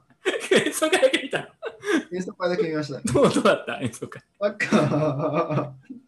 本当になんか地方のケーブル局みたいな。なんか気持ちとしてはなんか地方のケーブル局のあのひたすらなんかよくわかんない音楽背景に高速道路の映像を流しているなんか地方のケーブル局あるじゃないですか。あれを見てるような気持ちでしたね。なんかいや、ねえ、なんかシュールだよね。なんか、価格がビエってなってる間、音楽がビエってなっあとてる。この画像見てわかるんですけど、こう背景本当に何もないんですよ。もうちょっとなんかこう光らせるとか、なんか後ろに映像を流すとかあやりようあるじゃないですか。うんうんうん。本当に背景これなんですよ。こう何もなくて観葉植物が2個ポンポンって置いてあるだちょっけ。とらしくないね。なんか低バジェットになっちゃったね。なんかもっとバブル感欲しかったな。前すごい派手にやった記憶あるんで、ちょっとそれは残念ですね。はい。せめてこの演奏してる人だけでも椅子に座らせてあげようよ。確かに、確かに、確かに。かでけえ楽器こう抱えてる人だけでも座らせてやろうよっていう。いつの予算出なかったのか、これ。あのーあと、リップル社ドバイに引っ越す検討、計画があるらしいですね。アメリカを出てましたね、なんか。え？ニュースで一瞬だけ日本が候補に出てましたね。そうそう、日本も検討しているみたいな、候補にあるみたいな。どどどっち行きたいお前らみたいな。え日本？いや、日本よりドバイの方が良くないみたいいや、日本はでもリップル社来たら日本のリップラー大歓喜ですよ、でも。もうウェルカムされますよ。聖地ですよ、リップルの日本は、本当に。お祈りし始める人が出てきた。リップル、日本に来てほしかったですけど、なんかドバイがの濃厚なのかなよくわかんないけど、日本よりはドバイの方が可能性が高そうという日ね。本に来てたら我々も行きますからね。俺も見学行きたい。ロケ、初の、ビットコインダ反省会初のロケ。メディア枠、メディア枠、メディア枠でちょっとインタビューさせてください、メディア枠で思い出した思い出しましたけど、昔のね、カンファレンスが結構緩くて、割とビットコインの反省会でもメディア枠ですよって言ったら割と入れてくれることありました。メディア枠ですって言ってでもほら、我々、あの、ブロックチェーンジャムでももうほらね、完全に4校になりましたから、メディア超えましたよ、もう。業界団体ですよ、我々。そう。四天王ですけど、業界やってる四天4校。まあ最弱ですけど。4個最弱。四天王最弱のポジションですね。はい、次行こう。バイナンスの対極拳計画ありか、これ結構面白かったね。面白かった。名前が好き、本当に。うん太極拳、タオ、タオ、なんかどういう内容だったんだっけ、これ？え、あのー、ま あまあ、無登録で米国人向けに営業してるんだろ、お前らって刺されないように、バイナンス US 立てて、うんまあ US の人向けには、バイナンス US をしょこう紹介してるんですと。なるほどね。建前のもと、実際は本体のバイナンスにユーザーを誘致するっていう、そういうスキームで、で、そのスキームの内容がリークされたっていう、結話。構、まあ、分かってたといえば分かってたような話だけど、結構露骨になっちゃうね、そうするとね。うん、そうそうそうそうそう。で、なんか、一日中、あの、CZ はそれに対して、いや、そんな、そんなことは当然ないって。これはフェイクだだ、捏造だみたいな。で、思ったのは、あの、たなんちゃらとの提携も最初からこの一環の対局研究会が一部だこれった。これ限りなく丸をつける意味がないこの感じ、ね悪いですかねらね。ほぼほぼ意味がないこれわかんないたなんだろうなって思いながらねもうほとんどこれ隠せてないというねでもだからでもバイナンススマートチェーンも分散化されてますし生揚げはねバイナンススマートチェーンのエヴァンジェリストですけど。大好きです。か前回バイナンススマートチェーンで大きく盛り上がりましたから。このままいくとバイナンススマートチェーンも終わっちゃいますよ。どうしますか？いや、ジェマさんもなんかバイナンススマートチェーンは分散化されてるんで、この意識じゃ倒れないですよ。分散化されたゴミこ玉のようなやつパチンコを打つ人がいる限り、こうバイナンススマートチェーンっていうのは残り続けると思うんで、うんまあ、真面目な話、トロインとかよりかは、バイナンススマチェーンの方がいいじゃないですか、こう開発者としても使う側にしても。まあそうだね。まだバイナンススマートチェーンの方がなんか開発の支援とか開発側も、ね、そんなに側あのマーケティングコストとか気にしなくてもいいし、使う側としても、あのなんか前、今週、これには載って今週なんかば今今月、バイナンススマートチェーンでなんか、あのであの出口詐欺みたいなのがあってう。、ああ、なんか聞いたことあります。うん。でそれをバイナンスがこう、バイナンススマートチェーン、バイナンスが管理してるんで、こうとっちめてこうば、出口がバイナンススマートチェーンの資金の出口ってバイナンスじゃないですか。あ、そうかそうか。うん。だからバイナンスのアカウントをそいつのバイナンスのアカウントを凍結して、も 手を返してあげた。う。おお。英雄的な行動が。英雄ですね。セ、セディファイですね。セディファイ。セディファイ。セド、セド、セデファイですね。セディファイセデファイ。なるほど。でもトロンとバイナンススマートチェーンどっちが生き延びるかって結構面白い。なんかそのバイナンスチェーンじゃないの？さすがにバイナン。スマートチェーン結構いい勝負。いや、でも俺結構いい勝負だと思うな。だってバイナンススマートチェーンは何らかのやっぱバイナンスがあのアーサー的な展開になったらきついじゃん。でも、ソリティでかける、ソリティで。いやいや、トロンはでもトロンの顔がいろんなところに貼ってあるけど、一応ジャスティンがいなくても機能するという建て、まあ一応そういう感じになってる。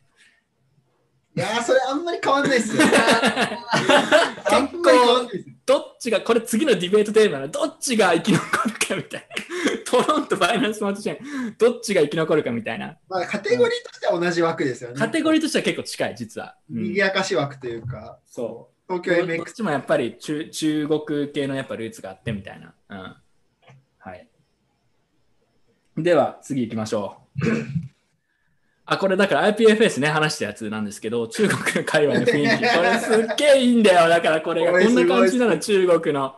これでなんか IPFS のカンファレンスなのになぜか姉ちゃんたちが踊ってるっていう。意味わかんないでしょ。だからこういう感じなんだよね。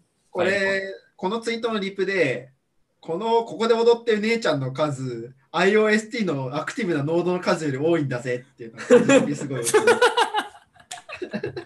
まあまあまあまあありえるよね。8に踊ってるんですけど、ノードの数が8以下っていう、すごいいやだから日本の皆さんあのファイルコイン中国っていうのはなんかこういう雰囲気ですっていうのはちょっと覚えてた方がいいかもしれない。あのね、これ別に IPFS というプロトコルが悪いわけではか全然ないんだけど、なんかやっぱね、こういう人たちがたくさんいるとちょっとタッチしづらくなっちゃうよね、どうしても。少なくともトークンはちょっときつい。そうそう、トークンは、なんか IPFS はともかくファイルコインちょっとタッチしづらいなってなっちゃってる、もうすでに。うん。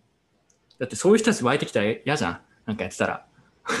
我こそは、ま、なんかファイルコインマイナーのあれですって言って、なんかすげえキラキラしたのつけてるみたいな、なんかその、やめて、やめてくれみたいな。はい。あとアメリカ大統領選ですね。まあちょうど、もう、もう終結かなか。まあいや、まだか。なんか訴訟するとか言ってるからね。茶番的な選挙になってて。見てましたか？カナゴールドと生ハゲ。あ僕結構楽しめましたよ、結構。ああ、結構好きなんだ。他の国の選挙って結構競馬みたいな感じで楽しめる。結構なんか FTX でトークン買ったりしてたの？いや、さすがになんか、しんどくて買ってないです。うん。そのね選挙のルールちゃんと理解してないから変えないって。いや、俺さ、俺ツイートしたんだけどさ、わかんないんだよね、選挙のアメリカンルール。結構複雑じゃない？うん。もう全然わかんなくてさ、なんかみんな何を喜んでるなと思って、いや、全然わかんないなと思って。もでもなんかこう、なんかこう、陣取り合戦みたいな映画なんじゃないですか。うそうなんだよね。ね日。本選挙はまあ、なんかいろんなところでガッて集める感じですけど、まああれって陣取り合戦みたいな感じで、こう見てて楽しいんですよね。こう信長の野望してるような感確かに確かに。じわかるわかる。すごく楽しい。でも結局、まあ、バイデンが、まあ、かうん濃厚だね、勝ったという。まあまあ、勝ったでしょう。うんでも、トランプがあの違法投票、違法票がって言って、裁判だって言ってますけど、まあまあまあ、バイデンになるなるんでしょうね、おそらく。日本の総理もなんか一応、バイデンさんおめでとうございますってすでに言ってましたよね、確か。はい。は一い、回、なんか人生で一回大統領やれたからもう良くないみたいな。トランプはね、最後までトランプっぽくて、それはそれで面白いなと思いましたね。なんか、貫いたね。貫いたね、トランプを。結構面白い。ツイートに結構面白いね。あの、俺たちが勝った。バイアワット。なんか表現、子供かみたいな。俺たちがたくさん勝ったみたいな。We won by a lot. なんだそれ。いや、結構面白い。ツイッターとしては楽しい。楽しい。バイデン確かに、あれが見れなくなるのはちょっと悲しいね。トランプのあの謎の。キャプスロックで打った。そうそうそうそう。あとこれでね、FTX のアフロが5億円寄付というね、え裏でバイデンに。うんいやなんか、FTX でトランプウィントークンを買ってた人は、実はバイデンに寄付をしていた 確かに、すげえウケ。いや、でもさ、アフロ最近ちょっとやりすぎな気がするんだよね。ちょっとやりすぎなんだよな、いろいろ。うんそうだ、なんかあれで、寿司スワップとかもそうだ。し、エクイティトークン。エクイティトークン。なんかテスラとかも買える、あの、売買できるんだっけ、今。はいもそうう面白いうん面白いんだけどね、なんかちょっと、ちょっとあんまり最近、いかんなと。いかんなっていうか、あんま好きじゃないですね、最近の動きは。自分は、個人的には。うん。何でもやる、何でも。なんかどこまでできるか耐久テストをしてる感じがありますよね。なんか、なんかアメリカ人版 CG 出てきたな、みたいな感じになってる。CZ というか、なんかちょっと違うけど、うん。なんか何でもやるんだと思って。なんまあ、かせいずれ、いずれ身柄を拘束されるよ。聞いて。されるか、うまく逃亡するか。うん、でも、バイナンスも結構やっぱそろそろやばいっていうね、話がまことしやかな噂あるからね。うん。まあちょっとわかんないけど。まあ厳しくなってるのは間違いないね、いろいろ。はい。マカフィー、おおマカフィーも捕まったからね、なんか 脱税容疑で。よくわかんないです。まあ、なんか、脱税容疑で捕まったよっていうだけ。あの何も何も驚かない。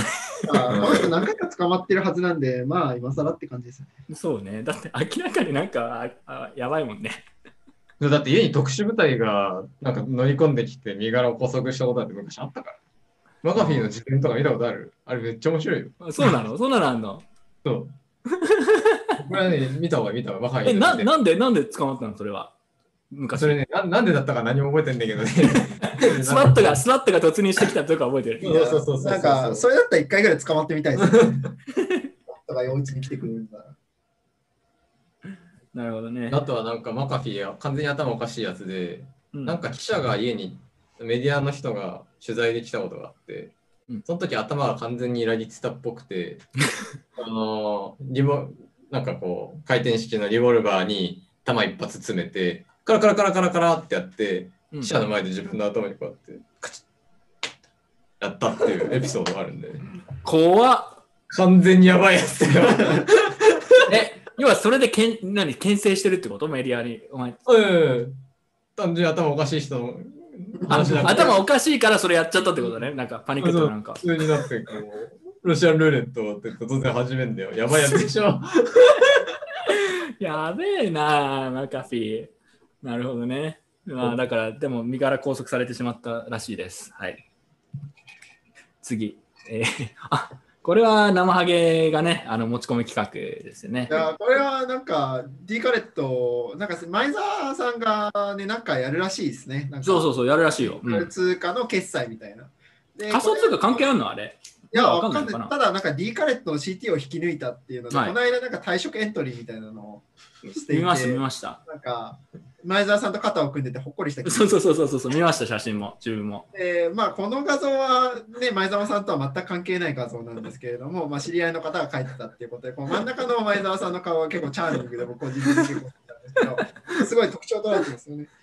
これはあんまりこう前澤さん、次のビジネスとはあんまり関係ない、こうあくまで、ね、なんかあんまり関係ない想像のフィクションそう、フィクション、これフィクションなの？あと、お猿さんがキュートですよね。これセンスあるな、これ、イラストセンスありますよね。すごいね、センスあるよ。すごいこ。れはなんか、構図も含めて。口に入れて飾りたいっす、マジで。なんか本質を捉える力があるね。本当に本質ですよね。なるほど。まあ、詳しくは突っ込みません。はい。で 次行きましょう。ちなみに、コメント今見てたらちょっと、コメント見てたら情報が漏れてしまってますね、個人情報が。まあ、ともかく、えー、行きましょう。えー次、これ、全くビットコイン関係ないんだけどさ、インドでアラジンのランプが1000万円で売れたって事件知ってる？これ、クソ知ってる知ってるこれ超好きなんだよめっ。ちゃ面白いよね、これね。で、なんか、騙されたと思って、後で考えたら、あの、魔人が出てきたのは、この犯人のと、なんか知り合いだったんじゃないかっていうことに 何が起きたのみたいな。どうやってやったら、その魔人をさ、なんか友達と、なんかコスプレし、ものすごいペペみたいな感じで出てきたのかな、もずこそ本当に。あペペみたいな感じで出てきたね、今ね。どうやめ、めっちゃ面白いよね、これね。好きなのは、これ返金してもらえたっていう話は結構好きなんですよね。あ、返金してもらったんだ、これ。ここまでなんかこう、養分だと返金してもらえるんだっていうのはすごい良かったです、ね。しかもこれ、インドの、インドの医者だったらしいよね。医者あ犯人、じゃない、被害者の方が。あの被害者、被害者。被害者の方が、医者、医者。しかも犯人は同様の手口であと何人か被害に遭ってるみたいななんかね、世界の広さを知った。一回見てみたいですよね、この、見てみたいこん。な感じで魔人出てくるのか。いや、いや、マジやってほしい、ね。どんなのが出てくるんだろうと思う。びっくり人間みたいな感じですよね。なんかインドのなんかボリウッドの映画みたいな感じでなんかダンスして出てくるのかなみたいな。そう、これでも面白いなと思った。えー、次行きましょう。ビットコインボルボルボルソング爆誕。これ、これ知らない可能性あるな、カナゴールドとあ名前知らない？知らないこれね、まあ、音楽流しますけど、むちゃくちゃ面白い。一応、背景を説明しておくと、あの、1ヶ月くらい前に、あの、先月ちょっと話しましたけど、マイクロストラテジーのマイケル・セーラーさんがいたじゃないですか。で、彼はまあ、ビットコインたくさん買いましたと。で、この、この子、この子は、そのマイケル・セーラーが、ま、好きというか、ま、マイケル・セーラーナイス、グッドジョブみたいな感じで応援するための曲を作ったんですよ。マイケル・セーラーのために。それがちょっとビットコイナー界隈でバズってたので、それをね、流します。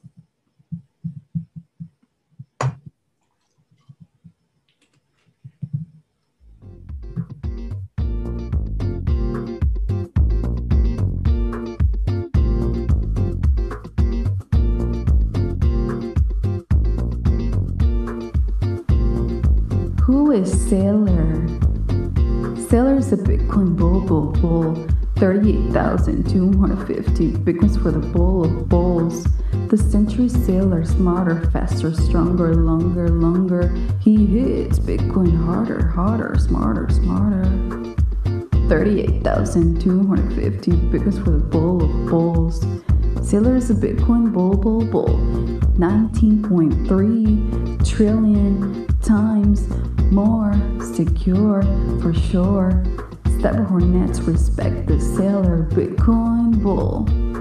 The wall of encrypted energy will give 38,250 strong Bitcoin home, a century long home, home, home. And that's no bull, bull, bull. という、こういう感じの。めっちゃなんか、なんか、つぼるというか、このね、B 級感というか、なんかこう、じわじわくるんだよね、これが。 一個、ボコボコなんか頭にこう、気持ち悪い感じでね、リピートされるタイプのやつだよね。これ離れないななん。か、どうですか、感想。B 級な割にすっげえ語呂がいいっすね。そうそうそう、なんかね、なんか異常な語呂の良さですよね。そうそう、なんか、なんだろうね、この、なんとも言えない気持ちになるよね。俺最初見た時、俺本当に、俺今何見たんだろうと思って。女の人の発音のねっとり感がやばいですよね。こう そうそう。粘り気がありすぎて、ちょっと。なんかダンスもなんかね、すごいなんか、クオリティが高いのか低いのかよくわからない、このなんか絶妙な、もう絶妙なバランスをね、醸し出してるんですよ。で、まあでもこの子はちょっと界隈の人気者みたいにちょっとなってますね。はい。えどういう気ー、まあ持ちで撮ったんだろうな。いやいや、もうノリノリですよ。この子、その後なんか、あの、3曲か4曲くらい新曲出してますから。もう、喜びを抑えきれないみたいな。で、えーまあねこう、こういうのがね、でも増えてきてるんですよ。で、もう一個似たような話があって、もう先月だけですよ。ビットコインのホワイトペーパーの、ね、公開から12年ということで、10月の31日、ハロウィンは、えービットコインのホワイトペーパーがメーリングリストで、えーまあ、送られた、まあ、日なんですよ。記念日みたいな。で、12年ってことで、で、まあ結構あの一部のビットコインのね、まあ、界隈であの盛り上がってたんですけど、その中で、まあ、似たような感じで、ちょっと一個また謎の動画をね、アップするやつが出てきて、ちょっとそれを見せようと思うんですよ。あの、相場が盛り上がってくると、こういうね、謎のコンテンツが増えるんですよ。それをちょっと見せます。これも俺個人的にちょっとツボなんだよね。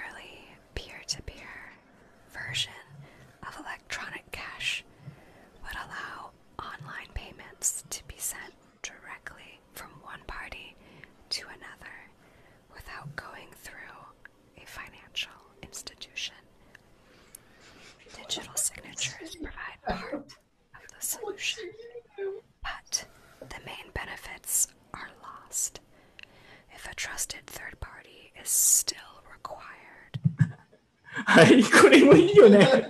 これいいよね。なんか な何やってるのって感じだよ、これとか、本当に。本当に。な、何？みたいなさ。ななんでささやいてホワイトペーパー読んだの？みたいなちょいちょいこっち見てくるの超ムカつきますね。こっち見んなよっていう感じですよね。もうね、なんかこういうのが増えてきてるんだよね。なんかあのこれはあのビットコインソングの DJ 的な視点から言わせてもらうと、やっぱあの相場がね、ボール相場に入ると、あのみんななんか喜んじゃって暇だから、ラップソング作るやつが増えるんだよ、あと。なので、自分はそれを今期待してます。またこう新しいなんかラップソングがたくさん出てくるんだろうなと思って。反省会で使わせていただきます、全部。はい。いやー、これ面白いね。なんかこういうコンテンツがなんか最近なんか増えてますという話です。意味がわからない。本当に。そして、えー日本でもなんかそのね、そういう流れがちょっと来てるようで、仮想通貨の保有量でも手が決まる日は近いという垂れ込みがあったんですけど、これ、カナゴールド見つけたやつ、そう、いや、なんか、ニーマンがリツイートしてて見つけたんだけど、いや、らしいよ。いや、嘘でしょ、これ。んなわけないでしょ。スキャムでしょ。なわけないよね。いや、んなわけないよ。いやいや、これおかしいよ、これ。いろんな、もうすべての次元でこれはね、ちょっとおかしいと言いたい。でもなんかこういうのを見てると、こういうなんか人か人たちから見るビットコイン触ってる人たちのイメージって本当に持てないんでしょうね。あーかも仮想通貨の保有量で男性を判断する女性が増えてくる。自国だよ、そんなん。もう本当に。しかも俺仮想通貨たくさん持ってるんだよね、みたいな、なんか、なんかちょっと、あの、生きってるやつが、やべえやつだからね、まず。そう。色もう。しかも 10BTC より10万 XRP の方が持てそうって、これ、カナゴールドで書いてあるから、まあ、そうだよね。仮想通貨って多分これ XRP とかのことだよね、しかもね。絶対そうだと思うよ。え、10万もあるの？それがさ、なんか俺 5BTC とか言ってさ、言っても、なんか 5? 5それはみたいな、なんかその、なんだょっと5じゃねえみたいな。うん。5000万 XRP とかって多分結構もう、もうすごいことになるんだろうね。まあ、フィアット価格がその時に。それは、それは、それはそれはだいぶ持ってますよ。いやいや、その時までにまあフィアット価格がどうなってるかわからないですよ。まあでもなるほど。うんまあ、あの、ビットコイナーの皆さんには秘宝ですけど、これはガセネタです。これはガセだね。ガセですね。なんかこうやって見られてるんだなって感じで。本当こうやって見られてるんだなって思った俺も。なんかただの金、なんか ATM 扱いやんみたい 持てない ATM ですよ。な。そう、持てない ATM。あの、ATM の暗証番号だけ教えてほしいやつみたいな。もう悲しいですよ、我々は本当に。はい。というね、垂れ込みがありました。これは嘘です。えー次行きましょう。えーあ、これ結構俺好きだったのよね。ビットコインの反省会家族の団らんを生み出すという事件がありました。これ結構地味に俺ね、好きなんで。なんかしかもこれ、い家のテレビで流したらしい。あの、この前のブロックチェーンジャムの放送を。その時の、あこの間の、ごめんなさい。多分僕のせいかと思います。その時の妻の顔がこれみたい。ああ、これは多分前回だったら僕と金川さんのせいですね。そうで。ただね、やっぱビットコインの反省会を嫁の前で流すことは我々は推奨しません。流した方が悪いですよね。それは流す方が悪い。そう前前回の反省会の後ね、弟からね、似合ってたよって連絡が弟見てんだ。結構それはそれで面白いけど。弟最近見てんだ、金子の。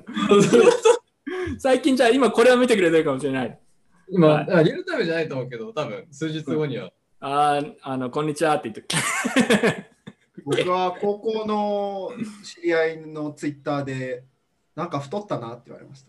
あーあ、じゃあ見られたんだ。ああ、そう。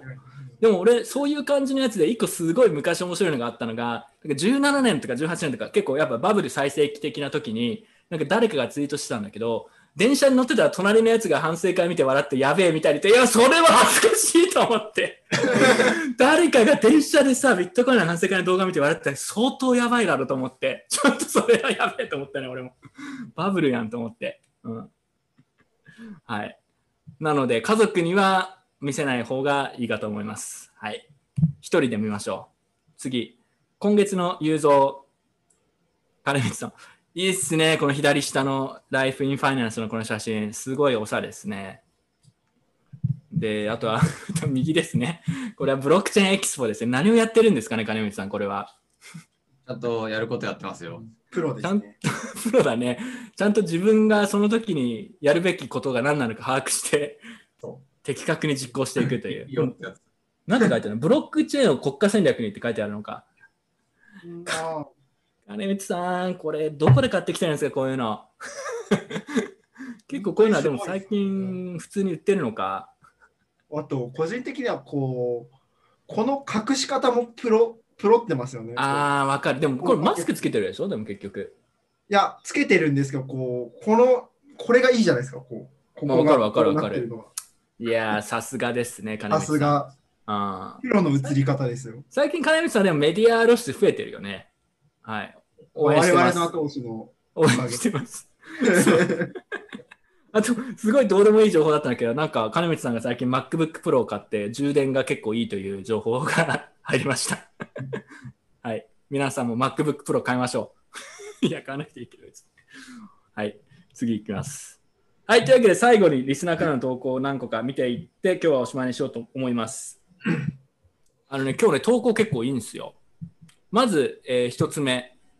えーまあ、全部読まないですけど、えー簡単に言うと、レンディングサービスの、えー海外の結構大きなサービスの一つのクレッドってところですかね、が、まあ、ゴックスしたというか、まあ、もう完全にお金返せませんみたいな状況になっているようで、えそれに関して結構たくさん質問が来ていました。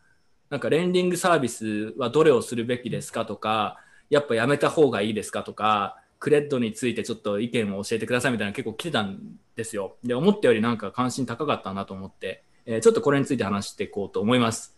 えーではね、まず金融のやっぱり専門家のカナゴールドからこの質問に答える、もしくは自分の考えをちょっと教えてください。自分そんなね、レンディングとかそんな詳しくないんで、まあ、一ユーザーの視点でちょっと話そうと思うんですけど、カナゴールドまずどう見てますかということでお願いします。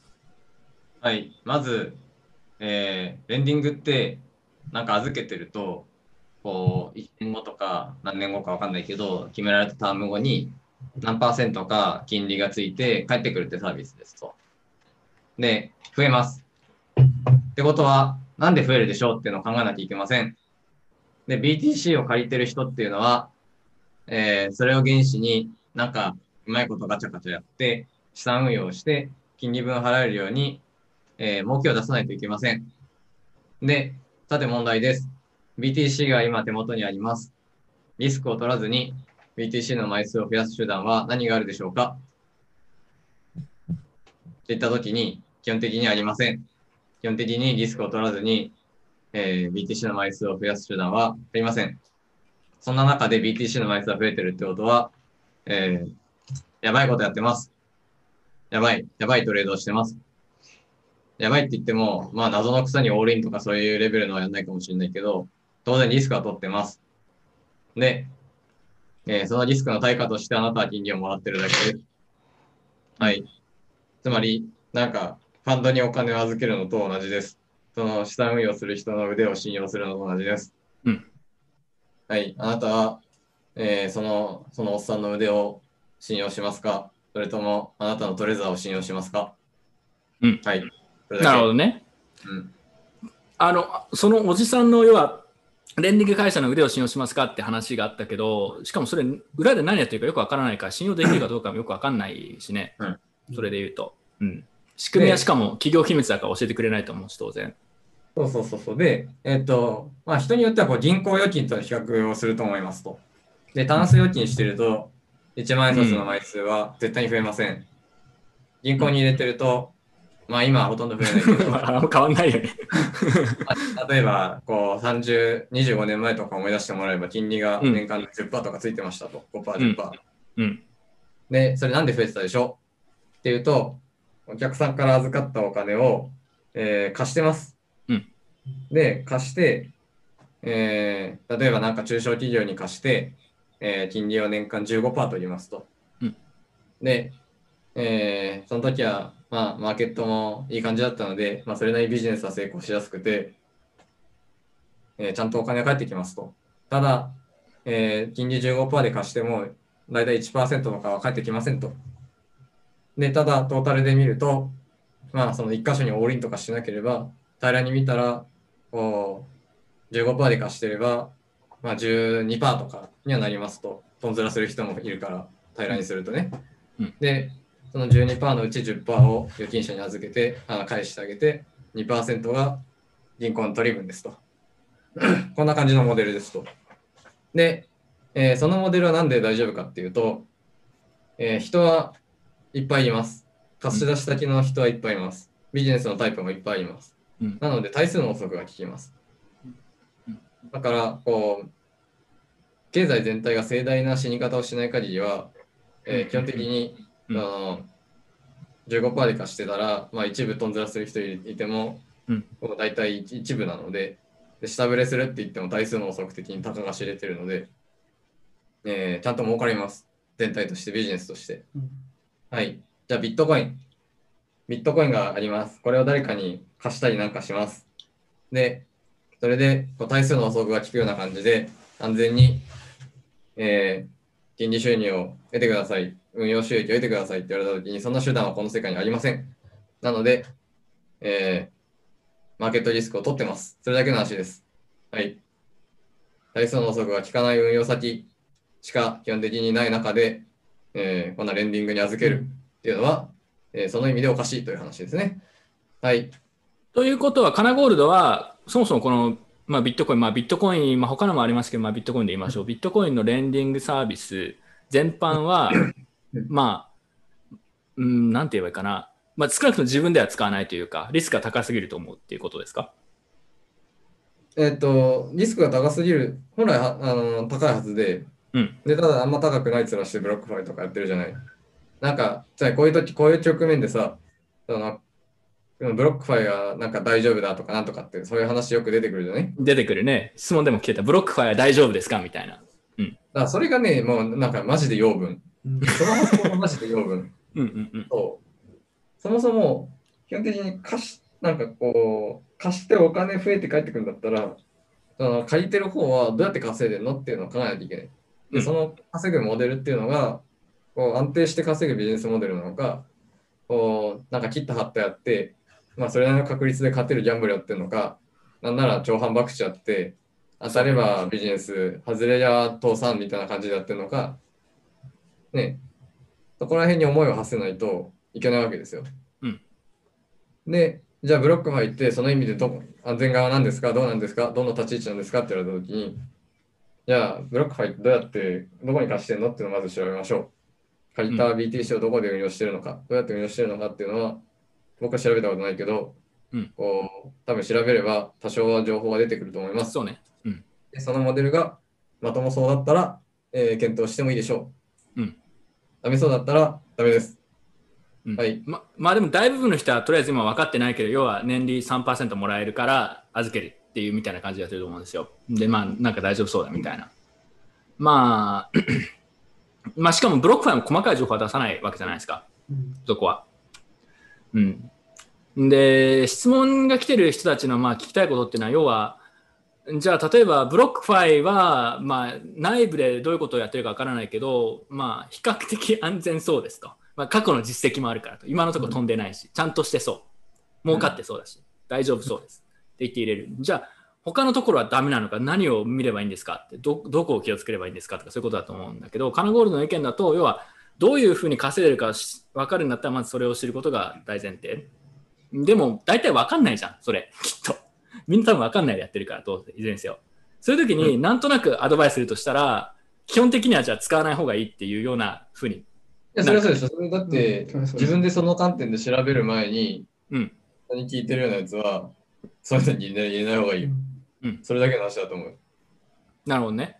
うんまこういうあ、あ、どう生どうぞ。まあ、こういう貸し出しサービスってなんかリスクをうまいことラップしてあの分かりにくくしてるだけなんでこう基本的にやってる人たちがなんか自分たちより頭が良くてなんか魔法が使えるっていう考え方を持ってる人は基本的にやめといた方がいいうんっていうこうなんか飛び道具があるって期待するっていうのは大体養分なんで。なるほどそう、ねなんならね、この手のねそう、この手のレンディングサービスと、寿司で年利7000パーもらうのどっちが危ないかみたいな話？うんうんうんで金利高い方が危ないっていうかもしれないけど、寿司の場合って明確にその負ける人が存在してるわけじゃない。うん。うんうんその寿司をなんかの、なんかわかんないけど、買いまくるアホがいるから、その金利の源泉があるわけでしょ、うんそそちゃんと養分が存在してるから、金利は確かにあってしかるべきだなまあっていうふうに確かに。金利がなんでそんな高いのって言われたら答えは養分が入ってくるからですというめことは明確に言える。安全じゃん。だからその7000パーって、こう、なんかポン、なんかポンジとか、その手のやつで自分がなんかミドル層でこう、取られる側になるとか、そういう心配しなくていいじゃん。自分以外に。基本的になんか、あのポーカーの格言でさ、テーブル見渡してさ、あーなんか養分がいなかったら自分が養分なんだなって思わなきゃいけないみたいな。うん。のあるでしょ？で、基本的にビットコインってさ、枚数、ね、決まってんだからさ、自分のビットコインの枚数増えるんだったらさ、誰か負けてんだよ。で、誰負けんの？で、その顔が見えないんだったら、なんか、じゃあ自分が負けてんのかって話だよね。うんゼロサムゲームなんだから。ビッゼロサムトコインの枚数ゲームだから常にリスクはあるよねという。でも分かった分かった。じゃあ、レンディングでもレンディングを、まあ、使いたいというか、まあ、需要は間違いなくあると思うんですよ。これ質問たくさん来てるし。うんで、じゃあ、なんかその視点でちょっと考えると、例えば、あのちょっと前に動画でキシン君と GBTC についてちょっと話したの。で、うん。まあ、ポイントは何かというと、まあ、制度上の問題とか、あとはなんか半年間動かせないとか、そういう規約があったりして、プレミアムがつくんだって。うん。で、それでなんか差を抜こうとか、そこで利益を得ようって言って、まあ、やってる機関投資家とか、まあ、投資家がいるんじゃないかってことで、うん。なんか例えばブロックファイが何やってるか自分もよく分かってないんですけど、うん。裏でそういう機関投資家、要は金さえあれば、そういうところで、まあ、利益上げられる、比較的リスクが、まあ、そんなに高くない感じで上げられるっていうところは、この回はまだ存在するにはするんじゃないですかね。どう思ああ、そうそうそう。で、そう、あの、ブロックファイとかの、うんその手のレンディングでかき集めた BTC って、その基本的にはどっかの取引所とかで、現物の玉が一時的に足りなくなってるときに貸し出したりする。そうそう。うん。そうそうそう。これが基本で、でただ、取引所に貸す。いや普通の取引所に貸してるんだったら、それってただただやばくないみたいなうん。だって、こう、みんなが知ってる有名なところで、こう、一度もボックスしてないところって、実はすごい少ないしさ。うん。そうね。こううん。で、飛ぶときは盛大に飛ぶしさ。うんで、。OK だって、ワンチャン盛大に飛ぶかもしれないしさ。うん。うん。で、そのそういうとこ相手に、まあ、ある程度ドゥーディでしようが、ね、大きなとこが全部、それなりの確率で、それなりの確率ってなんかこう、1%、2%の世界じゃなくて、なんか、30%、40%の世界になってるからさ、うん。基本飛ぶと思った方がいいんなるほどね。あ、まあ、それはでも金融をやっぱり厳しくちゃんといろいろね、仕組みから見てきた上で、うん。まあ、金利の話とか、まあ、うん。いう話だなと思いますね。まあ、だから思うのはうん、なんかこれにも書いてあるんですけど、全額ブロックファー入れてますみたいなのは結構やばい気が、それはさすがに自分もする。で、なんか、うんブリットさんとかもなんか今コメントで書いてくれてるんだけど、まあ、リスクをとりあえず認識した上で、例えば年利それでも3%っていうのが欲しいんだったら、まあ、一部だけやるとかっていうのは、まあ、場合によってはありなのかもしれない。多少そういうのに詳しいとか、ちゃんと調べてリスク査定自分でやるんだ。ちょっと自分は思うんだよね。まあ、最終的には自分の判断だから。ただ、明らかに金利高いところとか、俺は、俺もさすがに絶対入れない。うん。あの、自分が個人的に一ユーザーとして思うのは、ブロックファイが一応なんかパイオニアというか、このなんか文脈では一応一番トップじゃん。がうんあそこよりリスク高いとこ、りああそこより利率が高いところは、自分は基本的にちょっとなんかやばいかなって、ちょっと、なんか感覚的に思うけど、まあ、ブロックファイもやばいのかもしれないけど、それよりさらに高いところっていうのは、なんか結構さらにやばそうだなと、基本的には自分は思う。ああ、そう、それはそうだよ。あの、一つの目安としての比較になると話変わるけど、うん。いわゆる普通のカストディ型のレンディングサービスって、ビジネスモデル基本同じはずなんだよね。うんで、そのリリース高いってことは、あの、やばいとこに高い金利で貸してるってことだから、基本的に。まあ、そうだね。死にやすくなる。死にやすくなる。そうね。だからクレッドとかもなんかやっぱり、あの金利競争になるとブロックファイとかってやっぱ金利上げるって言ってリスクすごい取っちゃうんだろうね。あとなんか誰かが言ってたんだけど、潰れるちょっと前に金利上げたらしいんですようん。要は、要は金集めて ごまかそうみたいな。で結構やばい産業ね。だから、それ、ただのあれじゃん。なんで、なんつうんだっけ？ポンジーだよ。ただの完全に。完全にポンジだから、要は。そうそうそうそう。が 単純な完全なポンジに変わったっていうケースだよね。だから多分。だからやべえってなって、で、お金がなんとか集めないと、システムが破綻する。じゃあどうする？じゃあ、とりあえず金利を上げてお金をたくさん集めようって言って飛ぶ。うん。はい。なので、構造上結構そういう金利がめちゃくちゃ高いとかってところは、あの、まあ秘密がね、あるのかもしれないけどね、まああんまり信じない方がいいと思いますけどね、リスク取ってるだけの方が自分も多い気がしますね。なんか例えばデファイで運用するみたいなのもさ、わ無理だよ、俺。絶対そんなの信じないね。裏で例えばデファイで運用してくれて、それで例えばね、結構高い金利出してくれますって言っても、使えますか？っていう。自分は使わないけどね、個人的にはそんな。うん、デファイだけでむちゃくちゃリスク高いの。それだったらね、まあって話。うん。直接自分で調べて触るのが早いです。そうそう、それだったら、どうしてもやりたいんだったら、それ直接デファイ自分で触った方がまだいい気がしますし、うんそうそうそうそう。デファイなんてだってね、いつ、そう今日もだからね、紹介したじゃないですか、飛んだやつとか、まだまだそういうのあるし、お金返ってこない系のレンディングサービスも結構出てくる可能性は自分も感じましたね、その点では。うんまあだからタイミングよくクレットってところが潰れたと。で、こういうとこは他も出てくるし、なんか、あのね、結構前の取引所の空気がするんだよね、レンディング系のサービス全部。うん、なんか感覚的に。あのいつどこが飛んでもおかしくないみたいな。そっから生き残るやつも出てくるんだろうけど大体全部飛ぶと考えた方がいいっていう感じの。エンディングは結構方便的にもこう飛ばしやすいですよね、こう取引所。あにそうそうそう。そう取引所はねいろいろ規制があったりとかだけどけど今現状飛ばしやすいですからね。レンディングはは柔軟ね。あの結構割と法律の穴をつくというかなんだろうな割と柔軟性が高いゆえに飛ぶリスクも取引所とかと比べると圧倒的に高いからかなり気をつけなくちゃいけないと思います。それになんか3%の金利、そこまでしてほしいかみたいな気持ちにうん相談してほしいっていうところですかね。そうですね。なので、うん、あのかなりそこら辺はあのリスクあるということは意識した方がいいなというのはクレッド、あの今回件もあって、えー一応念を押しておきます少なくとも全額入れとくみたいなマジでやめた方がいいと思う。仮に全然飛ばなかったとしてもブロックファイに全部入れてて飛ばなかったとしたら、まあ、ある意味勝ちなんだけどまああのあまりいいベストプラクティスじゃないですよね。それで勝ったとしても。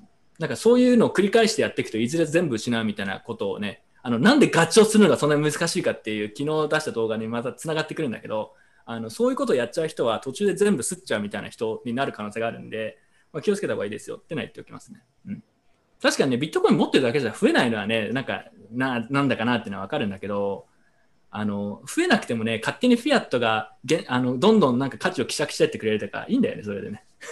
大体、実は。はい。あとまだね、その、なんだ、その、この手のでさ、飛ばれると、その、大体なんか全額失うかさ、うんまあ、その破産の正義で数年後になんか4割返ってくるとか、そういううんうん感じになるじゃん。うんで、こう、大体、レンディングサービスに5年置いといたら、どっかの1年で飛ぶぐらいの確率だと思ってるからさ。うん、確かに。これうん。5そ年？そう言ったらそもそも3%って何も割に合わないんだけどさ。5年置けるレンディングサービス、ちょっと確かに思いつかないね。俺もブロックファイにも5年ちょっと置きたくないブロックファイは無理ですね。いや、そのなんかそのコントラクトだったらさ、その3年大丈夫だったら4年大丈夫なんだよ。うんうんうんただ、まこの手のビジネスモデルって3年間大丈夫だったビジネスモデル4年 ,4 年目に存続してる保証なくて、うん4年目には立ち行かなくなるかもしれないんでね。うんそういう意味でさ、そのコントラクトで飛ぶ場合のリスのリスクの形態形態とこの手ので飛ぶ形態って全然違うから、うんうんうんうんそうそこを意識した方がいい。はい。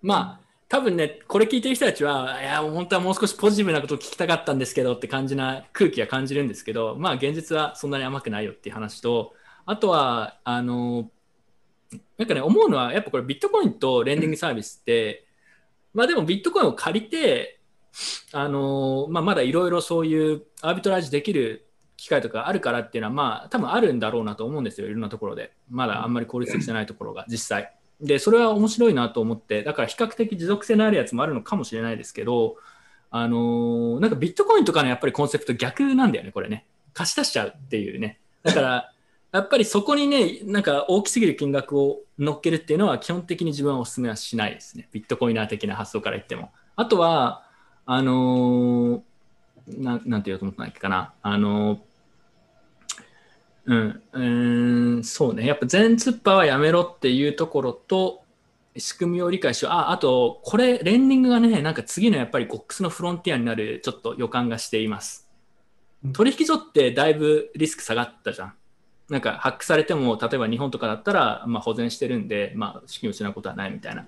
で、同じ感覚でこれをやっちゃうと、あの、やられるよと。GOX のフロンティアがここにあるのを結構感じますね。で、クレットが一番最初にあるようにやっちゃったみたいな感じかなと思います。はい。まあ、こんなもんかな。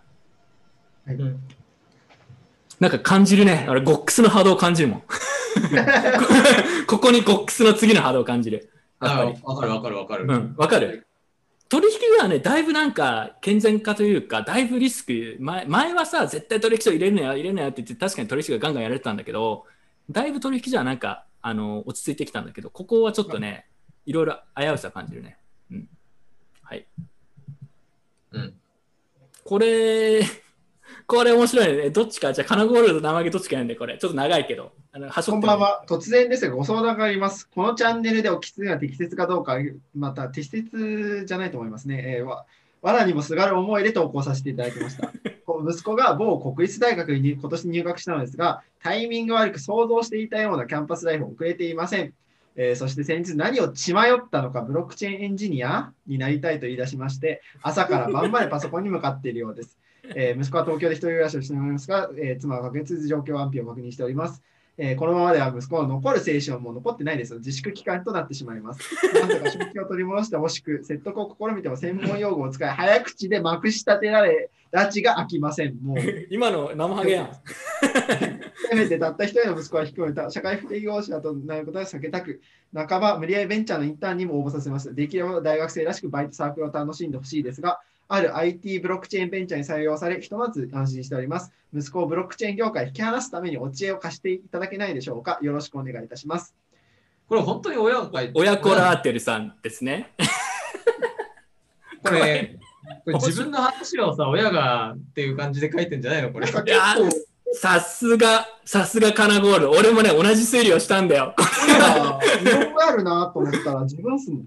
あの、あのさ、これ、親が、親が子供を心配してるっていう体で送ってきてるけど、これ多分、この子供が親のふりして送ってきてるんじゃないかなと俺も思って。じゃないとさじゃないとさ、親がさ、これわ、しかもビビットコインとかブロックチェーンわかんない設定でしょ、この親。はいその親がさ、ペンネーム親子ラーテルのはずないじゃん。ラーテルってだって、ハニーバッチャーって意味なの。あの、ラーテルってあの動物が、バッチャー君のやつなのよ。だから、分かってる人ってことでしょ？うん。見てますよね、これは。見てる、この人絶対見てる人だから、これは多分ね、この社会不適合になることは避けたいと、なんとなくそういう自意識がある子供が心配して親のふりして送ってきてるんじゃないのっていう。俺はこのままでいいのか的な。どうでしょう？ちょっとでもそうかもしれないですけど、親からこういうメッセージが来たという設定で、ちょっとあの回答しましょそうですねう。アドバイスあげてあげてください。このこの残る青春も自粛期間となってしまいますっていうのがいいですよね。しかもこれ自分のことでしょ、どうせ。自分の青春期間で。結構じわじわくるよね、これね。まあね、基本的に、あの、やろうと思ってできるもんでもないと思うよ。というのはやろうと思ってできるんだったらこうなってないですもん、僕。俺も大学のサークルラインの失敗したしさう、ん無理だよ、無理。自分、自分重ねてるみたいな。まあなんか、あのーブロックチェーン業界っていうもののせいにしてはいけないんですよね。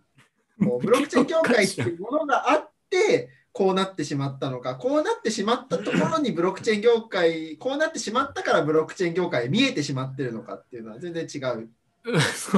話の話で ね。真面目に考えると。うんうんなんか、ブロックチェーン業界があるのあるからこうなってしまったっていうのは明らかにこう正しくないはずなので、つまりこう、なってしまったから見えてしまってる。せめてたった一人の息子が引きこもり、社会不適合になることは避けたいと言ってくれてるんですけど、ねこれはもう手遅れ。手遅れい。やーだし、なんかそもそも、これに、このブロック、なんかビットコインの反省会にこれ送ってくる時点でだいぶ失礼ですよね。いやネタだと思うけどね。ネタだと思うけどね。まあでも面白いよね。こう、もう俺たち戻れないってことじゃんっていやいや、もういやいや戻れないってことです。いやいやいや、生ハゲはまだ若いから、あの、ね第二新卒枠ある。第二新卒枠語り始めた時点でダメですよ。第二新卒枠いける。枠があるみたいダ まだいける。まだいける。俺だってなんかツイートしたけど、数えたら俺2位と6年目かみたいな。俺長えと思って。板ついてきてるみたいな。うん。いや、でもこれ結構面白いのが、な、これはネタだと思うんだけど、やっぱでも社会的に見るとさ、このブロックチェーン界隈とかっていうのはやっぱりまだ怪しいのと、あとは、あの結構もう今価格が上がってきて多分数ヶ月後くらいにまたあのなんかね盛り上がるかもしれないけど、え、もう死んだんじゃないのみたいな人結構多いですよね。ビットコインあれもう終わったんでしょ？みたいな言う人結構多い。うん。のと、あと、昔さ、17年とか18年は結構やっぱ人入ってきてたんだけど、最近全然人入ってこないね、新しい人。やっぱり、界隈全体で今なんかもうしぼんでるのと、やっぱ、うん、あんまりあのホットな業界ではなくなってるのは、なんか感じるなと思いました。うん。と、まあ、あと、これネタだと思うんだけど、IT ブロックチェーンベンチャーに採用されひとまず安心してるのは、多分この投稿者が実際ね、与えてるんだろうけど、まあ実際ろくでもないっていうか、なんか、ろくでもないっていうか、なんかどうでもいいベンチャーも多いなって正直思うから、うん、まあ別にブロックチェーン業界だからいいとか悪いとかではないですね。本当個人の問題だと自分は思いますね。うん。し、この、この人は、息子さんは、息子という設定になってる人はもう多分手遅れなので、それはブロックチェーンどうのとか関係ないですよ。と思います。結構面白いんだけど。はい。な。生ハゲはでもやり直せるんだったらやっぱりこう違う人生歩みたかったんですか？いや、まあどうせ無理なんで。どうせいや楽しいでしょうんはい。なんかもう一回歩めるとして、なんか何個かこう分岐点あるわけじゃないですか。おお、なんかあったの？うん。これでこっちが選べるかなみたいな。はいはなんでも変わんないなっていう、こう収束しちゃう。い。同じとこに結局？収束しちゃうっていうところはある。ちなみに、他の選択肢だったらどういうのがなんか想定できるの？この会話になかったらみたいな。なんかありきたりなどだと、なんか大学入学した後に引きこもらないで、ちゃんとサークルの行くとか、そういう。いやいやや、やってたじゃん、ビットペンギンとか結構ちゃんと。いやそれはあれ、なんか、こう、オタクがオタクを集めただけなんで、意味がない。あもっとなんかウェイ系の世やつに入りたかっ界と交流交流にならないんで、た。テニサーそみたいもそも自に入りたかっ分がこっち側に行くか、こっち側に行くかみたいな選択肢。テニサー？テニサーとかそういうなんかちょっと飲み系のサークああ、ルに入りたかった。そうそうです、そういう系。ああ、わかるわ。わかる。いればって思うんですけど、ずっと家にこもってたんで、そうなの家がちょっと大学が近すぎちゃって、あ家に帰って毎日寝てたら、何も起こんなかっうんあ。すげえ。普通にちょっと悲しくなってきた、俺今。まあでも、この界隈にいる。人で大学そんな楽しみましたなんて人そんな見ないからね。言われてみる。とね。ないっすよね。みんな暗い生活。まあいいですよ。でも大学卒業した後はもう我々の方がきっと楽しいですよ。自由ですし、比較的ね。はい。いやー、というわけで次行きましょう。えー、ここれも生ハゲお願い。こんにちは。野外露出系トレンチコインなんです。前を開けるんでしょうね、えー仮想通貨っていくつか重要なキーワードがあって、一つは思想なんだよね。どんな思想かっていうと、それはディセントラライズド。ビットコインを初期にインターネットを普及させようとした人たちの長い年長生じにあるんだよね。自由、分散、協調みたいな思想が根底にあるんだよね。重要なのはブロックチェーンでなくビットコイン。つまり何が言いたいかっていうと、以前の動画、そろそろビットコインの先の話がしたいの続編を期待しているということです。というわけで、東さん。いやいや、ちょっと終わってないよまだ。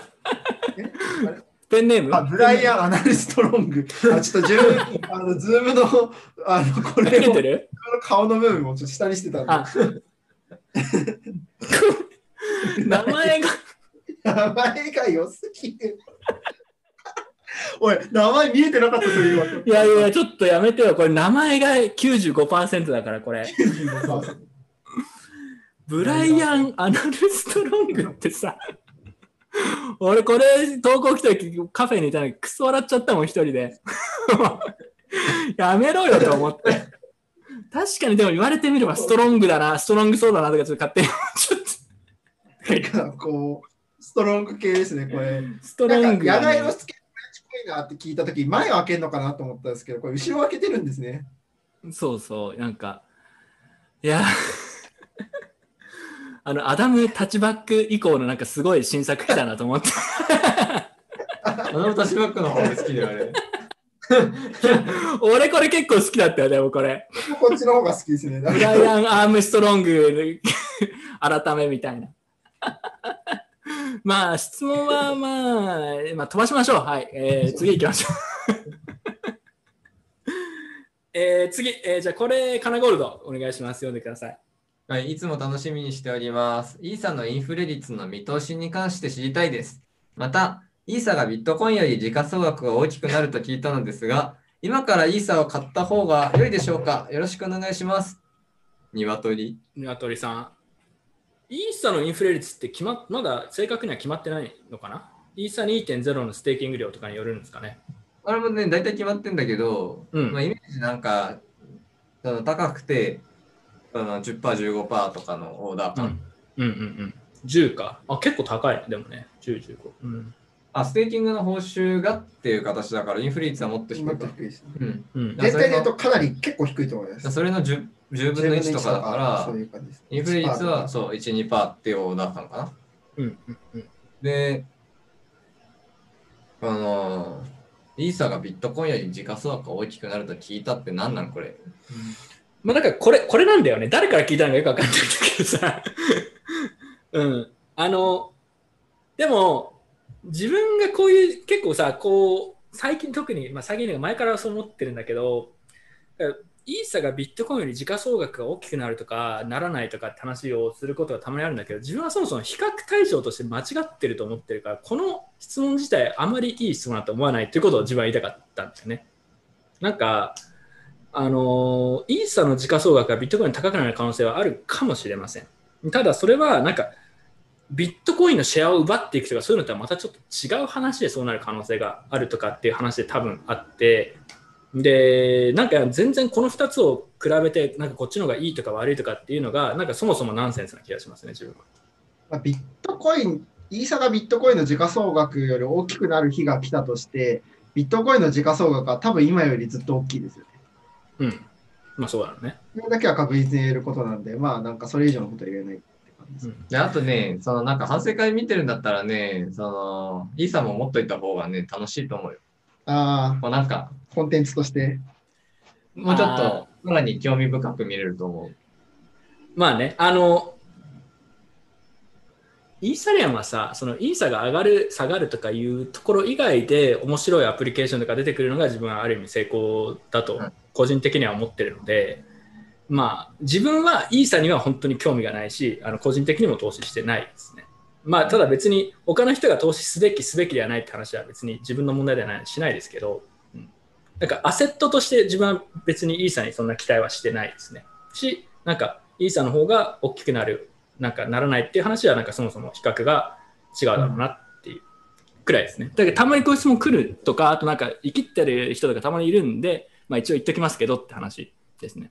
うん。まあなんか、とりあえず気になったら買っとけばって感じ。そっちの方が人生だ豊かになると思う。まあね。そうね、まあ、カナゴルツとかね、やっぱイーサ系のやつとか見てるからね、まあ、自分はね、うんディファイもようようわからんし、あんまりいじってないけど、まあ、実験はするんやったら確かにいいね。あの、イーサのね、面白い、イーサリアムのエコシステム面白いところは、なんか例えばメタマスクとかもそうなんだけどうん、少なくとも自分が考えてるのは、割とプロダクトを作る上での UX とかを参考にするときはたまにある。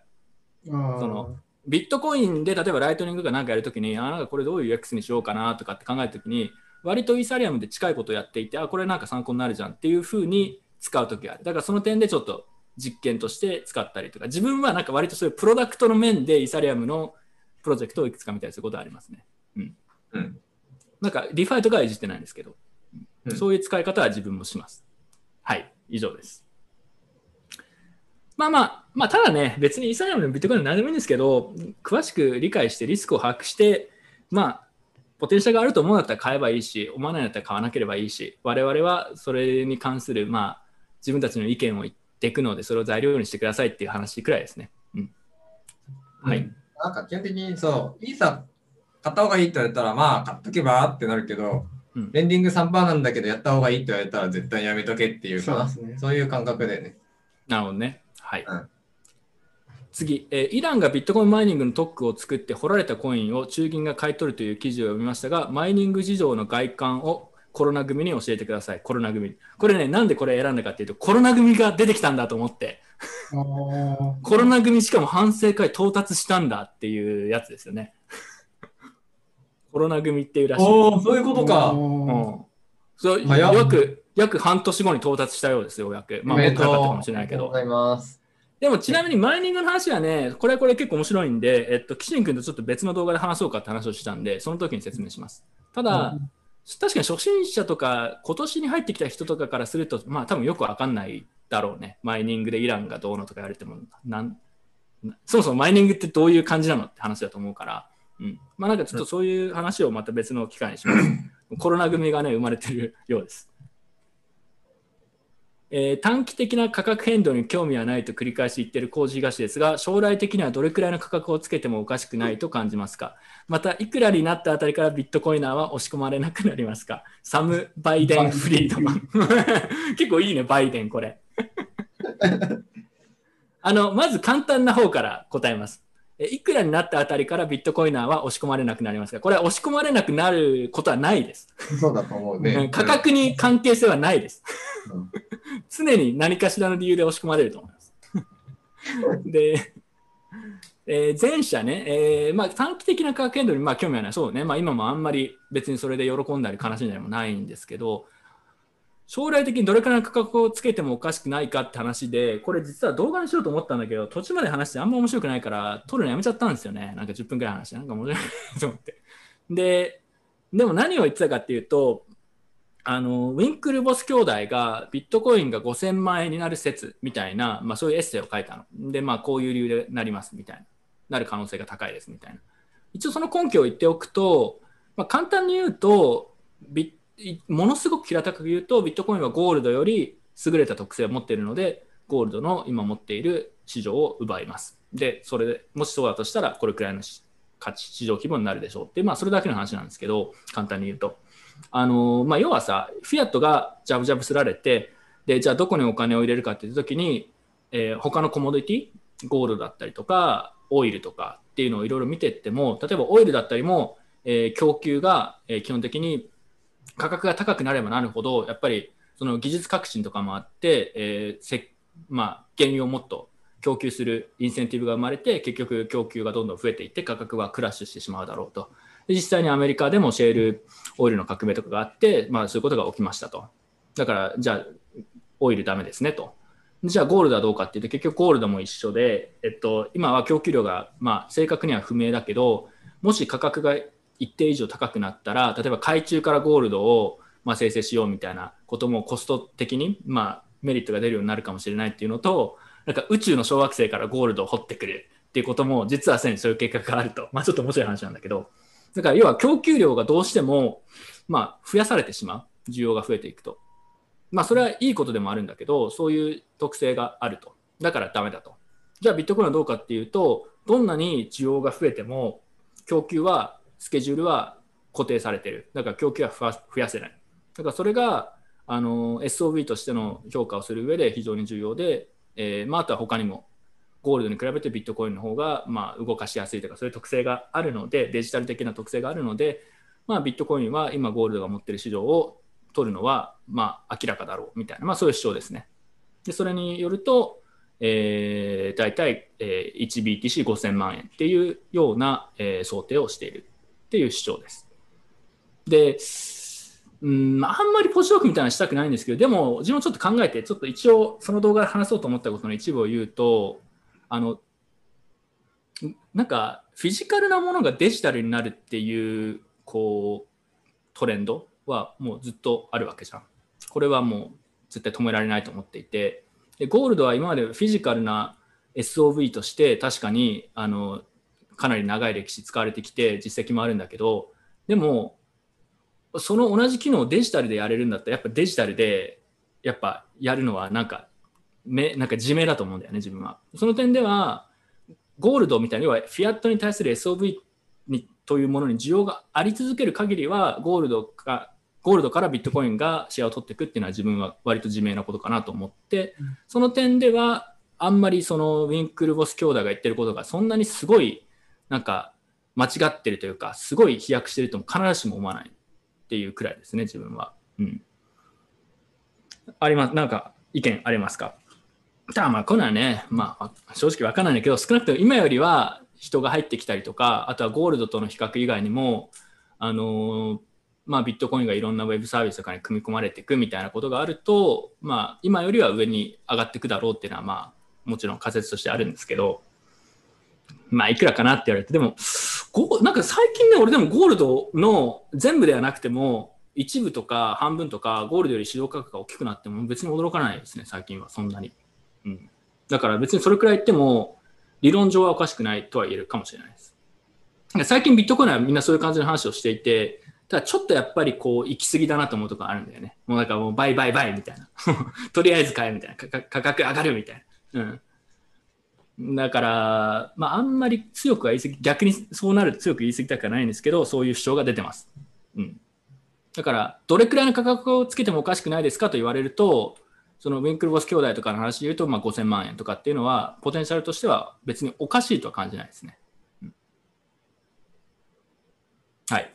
なんかコメントありますか？なんか5000万円になるのがさ、うんこう1年後、2年後だったらさ、うん多分少なくともその頃にはこの家業絶対やってるだろうからさ、うん。でだしその頃絶対持ってるからさ、うん。まあ恩恵受けるんだよね。でもただ40年後ってなったらさ、俺とか多分生きてない気がしてさ。死ぬ気まんま、40いや、年後世の中生きてるでしょ。いやー、俺そんなに長生きしないと思うんだよね。予言？うん。怖っ。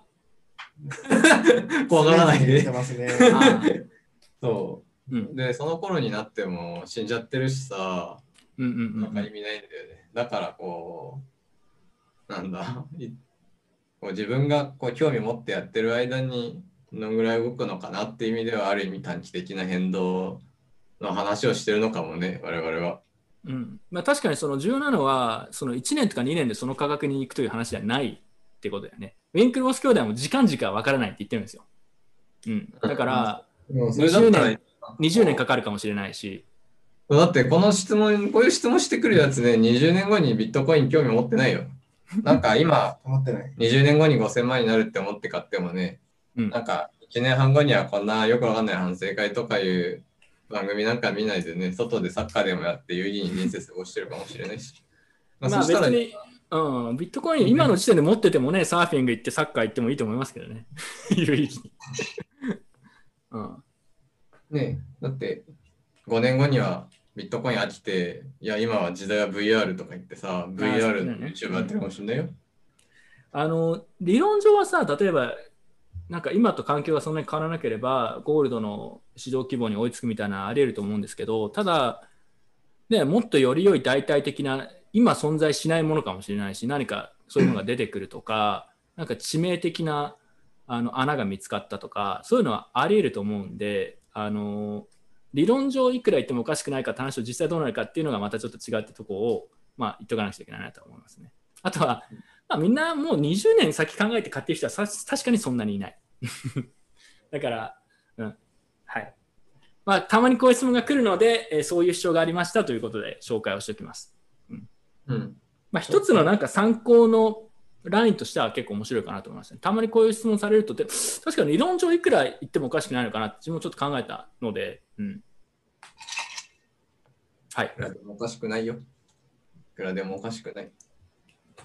XRP1000 円。今、今いくらだっけ？24円とか25円。ああ、でも一時期1000円くらいいったんだっけ？もうきつくない。まあ、いや旬がありますからね、物事には。うん。まだこう BTC とかはまだ旬が見えないっていうところで。そうね。なんか、今なんかすでに価格結構上がったり、バブルっぽい感じの相場を見せてますけど、あの一般投資家はまだ入ってきてないんだよね、全然ね。Google 検索とかで見てても、あと肌感的にもわかるけど。ツイートが増えてないですから、ね。そうそうそうそう。だから、来年そういうのが入ってきたらなんかすごいことになるかもしれないですね。また。はい。何でも上がるみたいな。な。めちゃくちゃバッテリーが持つと言っていた MacBook Pro 僕も先月買ったんですけど、うん。もうバッテリーが3%なんで、今一瞬だけちょっと充電器取ってきます。やばいやん。まあいいえ、次行こうか。ちなみに自分のやっぱ個人的な目標としてはやっぱり 1BTC1 テスラだよね。テスラとのパリ 1BTC でテスラ買えるようになったら買いますって言っちゃったから、まあなんか検討、そこをちょっと頑張ってほしいですね。まあいいんじゃん、買っても。いやそれは買ってもいいと思いますよ。いや、だって 1BT、いや、俺テスラいらいや欲しいんだけどいらないんだよね。保管がめんどくさくて、大きいから。それだってあれだよ、その流れって死ぬときなんか今持ってる BTC と同じ枚数ぐらい持ったまま死ぬパターンだよ、それ。いや、そうそうそう。いや、俺はそうなる可能性はあるよ。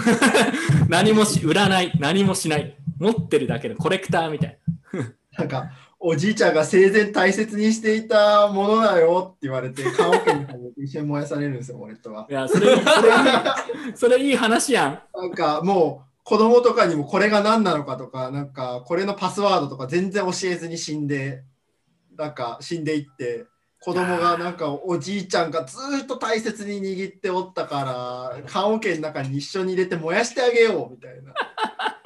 ありえるな。まあ、それはそれで、ある意味かっこいいかもしれない。はい。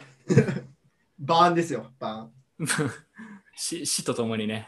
ビットコインと一緒に墓、ビットコイン墓場まで持ってきます。文字通りあのービットコインはか中央に管理者がいない公平なネットワークですが、今後開発者コミュニティが腐敗し、開発が恣意的になり、ネットワークの公平性を保てなくなるリスクはないのでしょうか、タカさんって質問です。これ結構いい質問で、まあ、ありえないことはないかなと思うんですよね。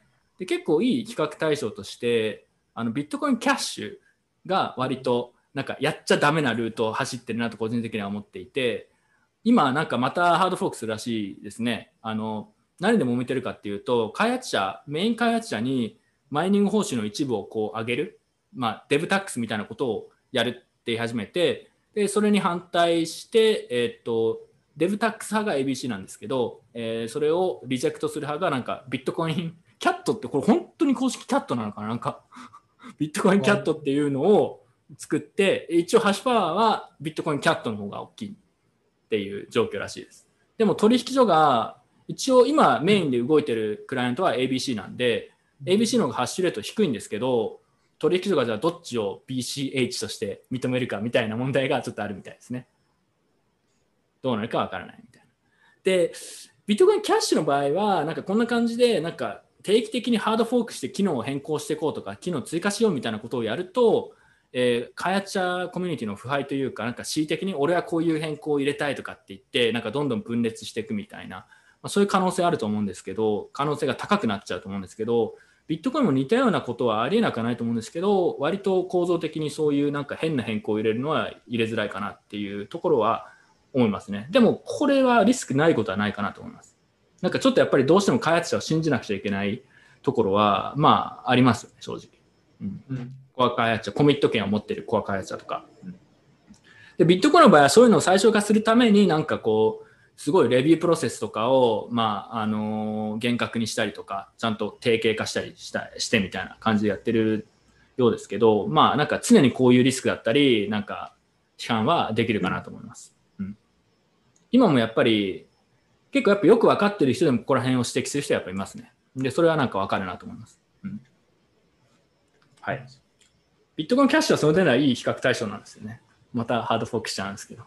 ビ ビットコインキャットですよ。いいですよね いや、いいっすね、ビットコインキャット。はい。なんかあるなければ、えーもうこれ最後かな、今日。まあ、ビットコインの方が、なんかビットコインらしさが分かりやすいのがいいですよね。こういう意味で言うと。というと、ビットコインらしいっていうのは。うん。ハイリスクで言うと、なんか、ビットコインらしさって結構分かりやすいじゃないですか。こうはソフトフォークであまり変わんないっていう特性がビットコインらしさっていううんうんところあるじゃないですか。その辺分かりやすいのは、まあ、比較的リスクが低いのかなっていううん気が、あのビットコイン開発者としても、こうビットコインらしさが損なうような開発っていうのは結構しにくいはずなので、うんそうですね。それは価値を毀損することになるので、そういうまあ、意味でうん。のがあるのはいいことかなと思います。うん。まあ、ビットコインはなんか割と、うーん、まあ、良くも悪くもとあえて言いますけど、アイデンティティが本当に結構カチッとなってきてるんで、なんか変更を加えようみたいになると、やっぱりできない、通せないと思うんだよね。うん、結構やっぱ自然発生的にこのブランドみたいなのがあって、そこが一つのなんか変な変更を加える抑止力になってると思うんで、自分は。うん、それは結構面白い現象だなと思いますね。開発者だけじゃなくて、まあ、企業もそうですし、ノードを自分で運営してる人たちもそうですし、なんかその微妙なバランスが割とちゃんと機能してるって感じで、他のコインとかチェーンとかだと、やっぱりアイデンティティがまだこうはっきりしてないと、まあビットコインキャッシュとかそうだと思う。まあ、はっきりしてるでははっきりしてるのかな、なんとも言えないですけど、まあ、アイデンティティが個人に依存しちゃうと、ちょっときつい。なんかどうしてもやっぱりさ、あの俺はこうすべきだってみんな言い始めるんだよね。俺俺はこう思うとか、こう解釈すべきだみたいな。うん、だから人間を信頼しすぎると、なんかビットコインキャッシュウェイに行って、なんか分裂を繰り返しちゃうのも自分は納得なんですけどね。うん、はい。まあまあまあ、そういう話、まあ結構、まあいい質問かなと思いました。というわけで、えーちょっと長くなっちゃったけどね、えー今日は ここまでにしましょう。えーアンカーと Spotify でも音版で公開地味にしてるんで、え興味がある人はそっちも聞きましょうということで、登録者数がね、1万人到達近いんですけど、あのビットコイン価格に追いつこうと頑張ってるんですよ、最近。今、今だって9200くらいか ?9200 とかなんですけど、今ビットコイン価格が1万5000ドルなんで、結構ね、差をつけられて、差をつけられてるんで、ビットコイン価格下がってほしいですね。こういうのきつくない？いやいやいやこれから、これから、これから。ビットコインの背中を追っていくって。先にエースしたいですよね。ビットコイン先輩に追いつくために頑張ります。はい。そう、あとは1万人行くと、あの外部のなんかスタジオ使えるからね、そこでなんか外部のなんか別のジャンルのなんかどうでも、どうどうしようもない YouTuber とコラボしたいです。やってみたいんだよね、それ。やってみたいこれやってみたい。なんか本当にどうしようもない YouTuber とコラボしたい。はい。なので、ぜひよろしくお願いします。あと、カメラもね、買おうかなと思ってるんですけど。えーあと、スポンサーをそろそろ本気で募集するかもしれないですけど、なんかね、いい企業がいれば、なんか押す価値がある企業とかだったらやりたいなと思ってます。なんか謎なとことはやりたくないですね。はい。えーあと、11月後半にチェーントーフのあずしさんと、えーちょっと話しましたけど、ビットコインのオンチェーン技術投稿の放送をします。これはぜひ、えー見てくださいということです。はい。以上です。なんか宣伝とかありますか？アナウンス。ないです。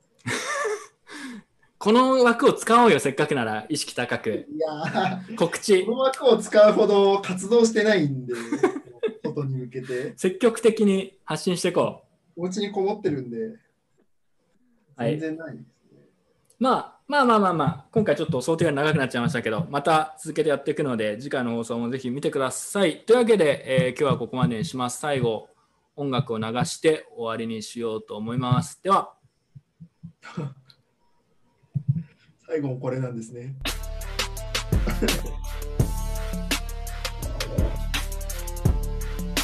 My Satoshi, my loving and kind Satoshi. A wonderful mind, a myth, a legend, a savior. Satoshi's Bitcoin is coming into favor. Some money for all who need will be the downfall of ugly greed. A 21 million fixed supply, and that's no lie. Satoshi gave birth to true, lasting freedom. Decentralized fairness ruled by math and free of graft. Bitcoin's the apex financial predator. Fiat at the bottom of the food chain will only feel pain. So step aside bankers, gold bugs, and corrupt politicians good folks now have Bitcoin on their side. A herd of central banks, billionaires, and fund managers are coming, coming, coming.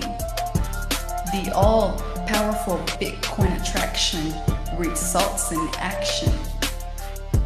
Hear that sucking sound?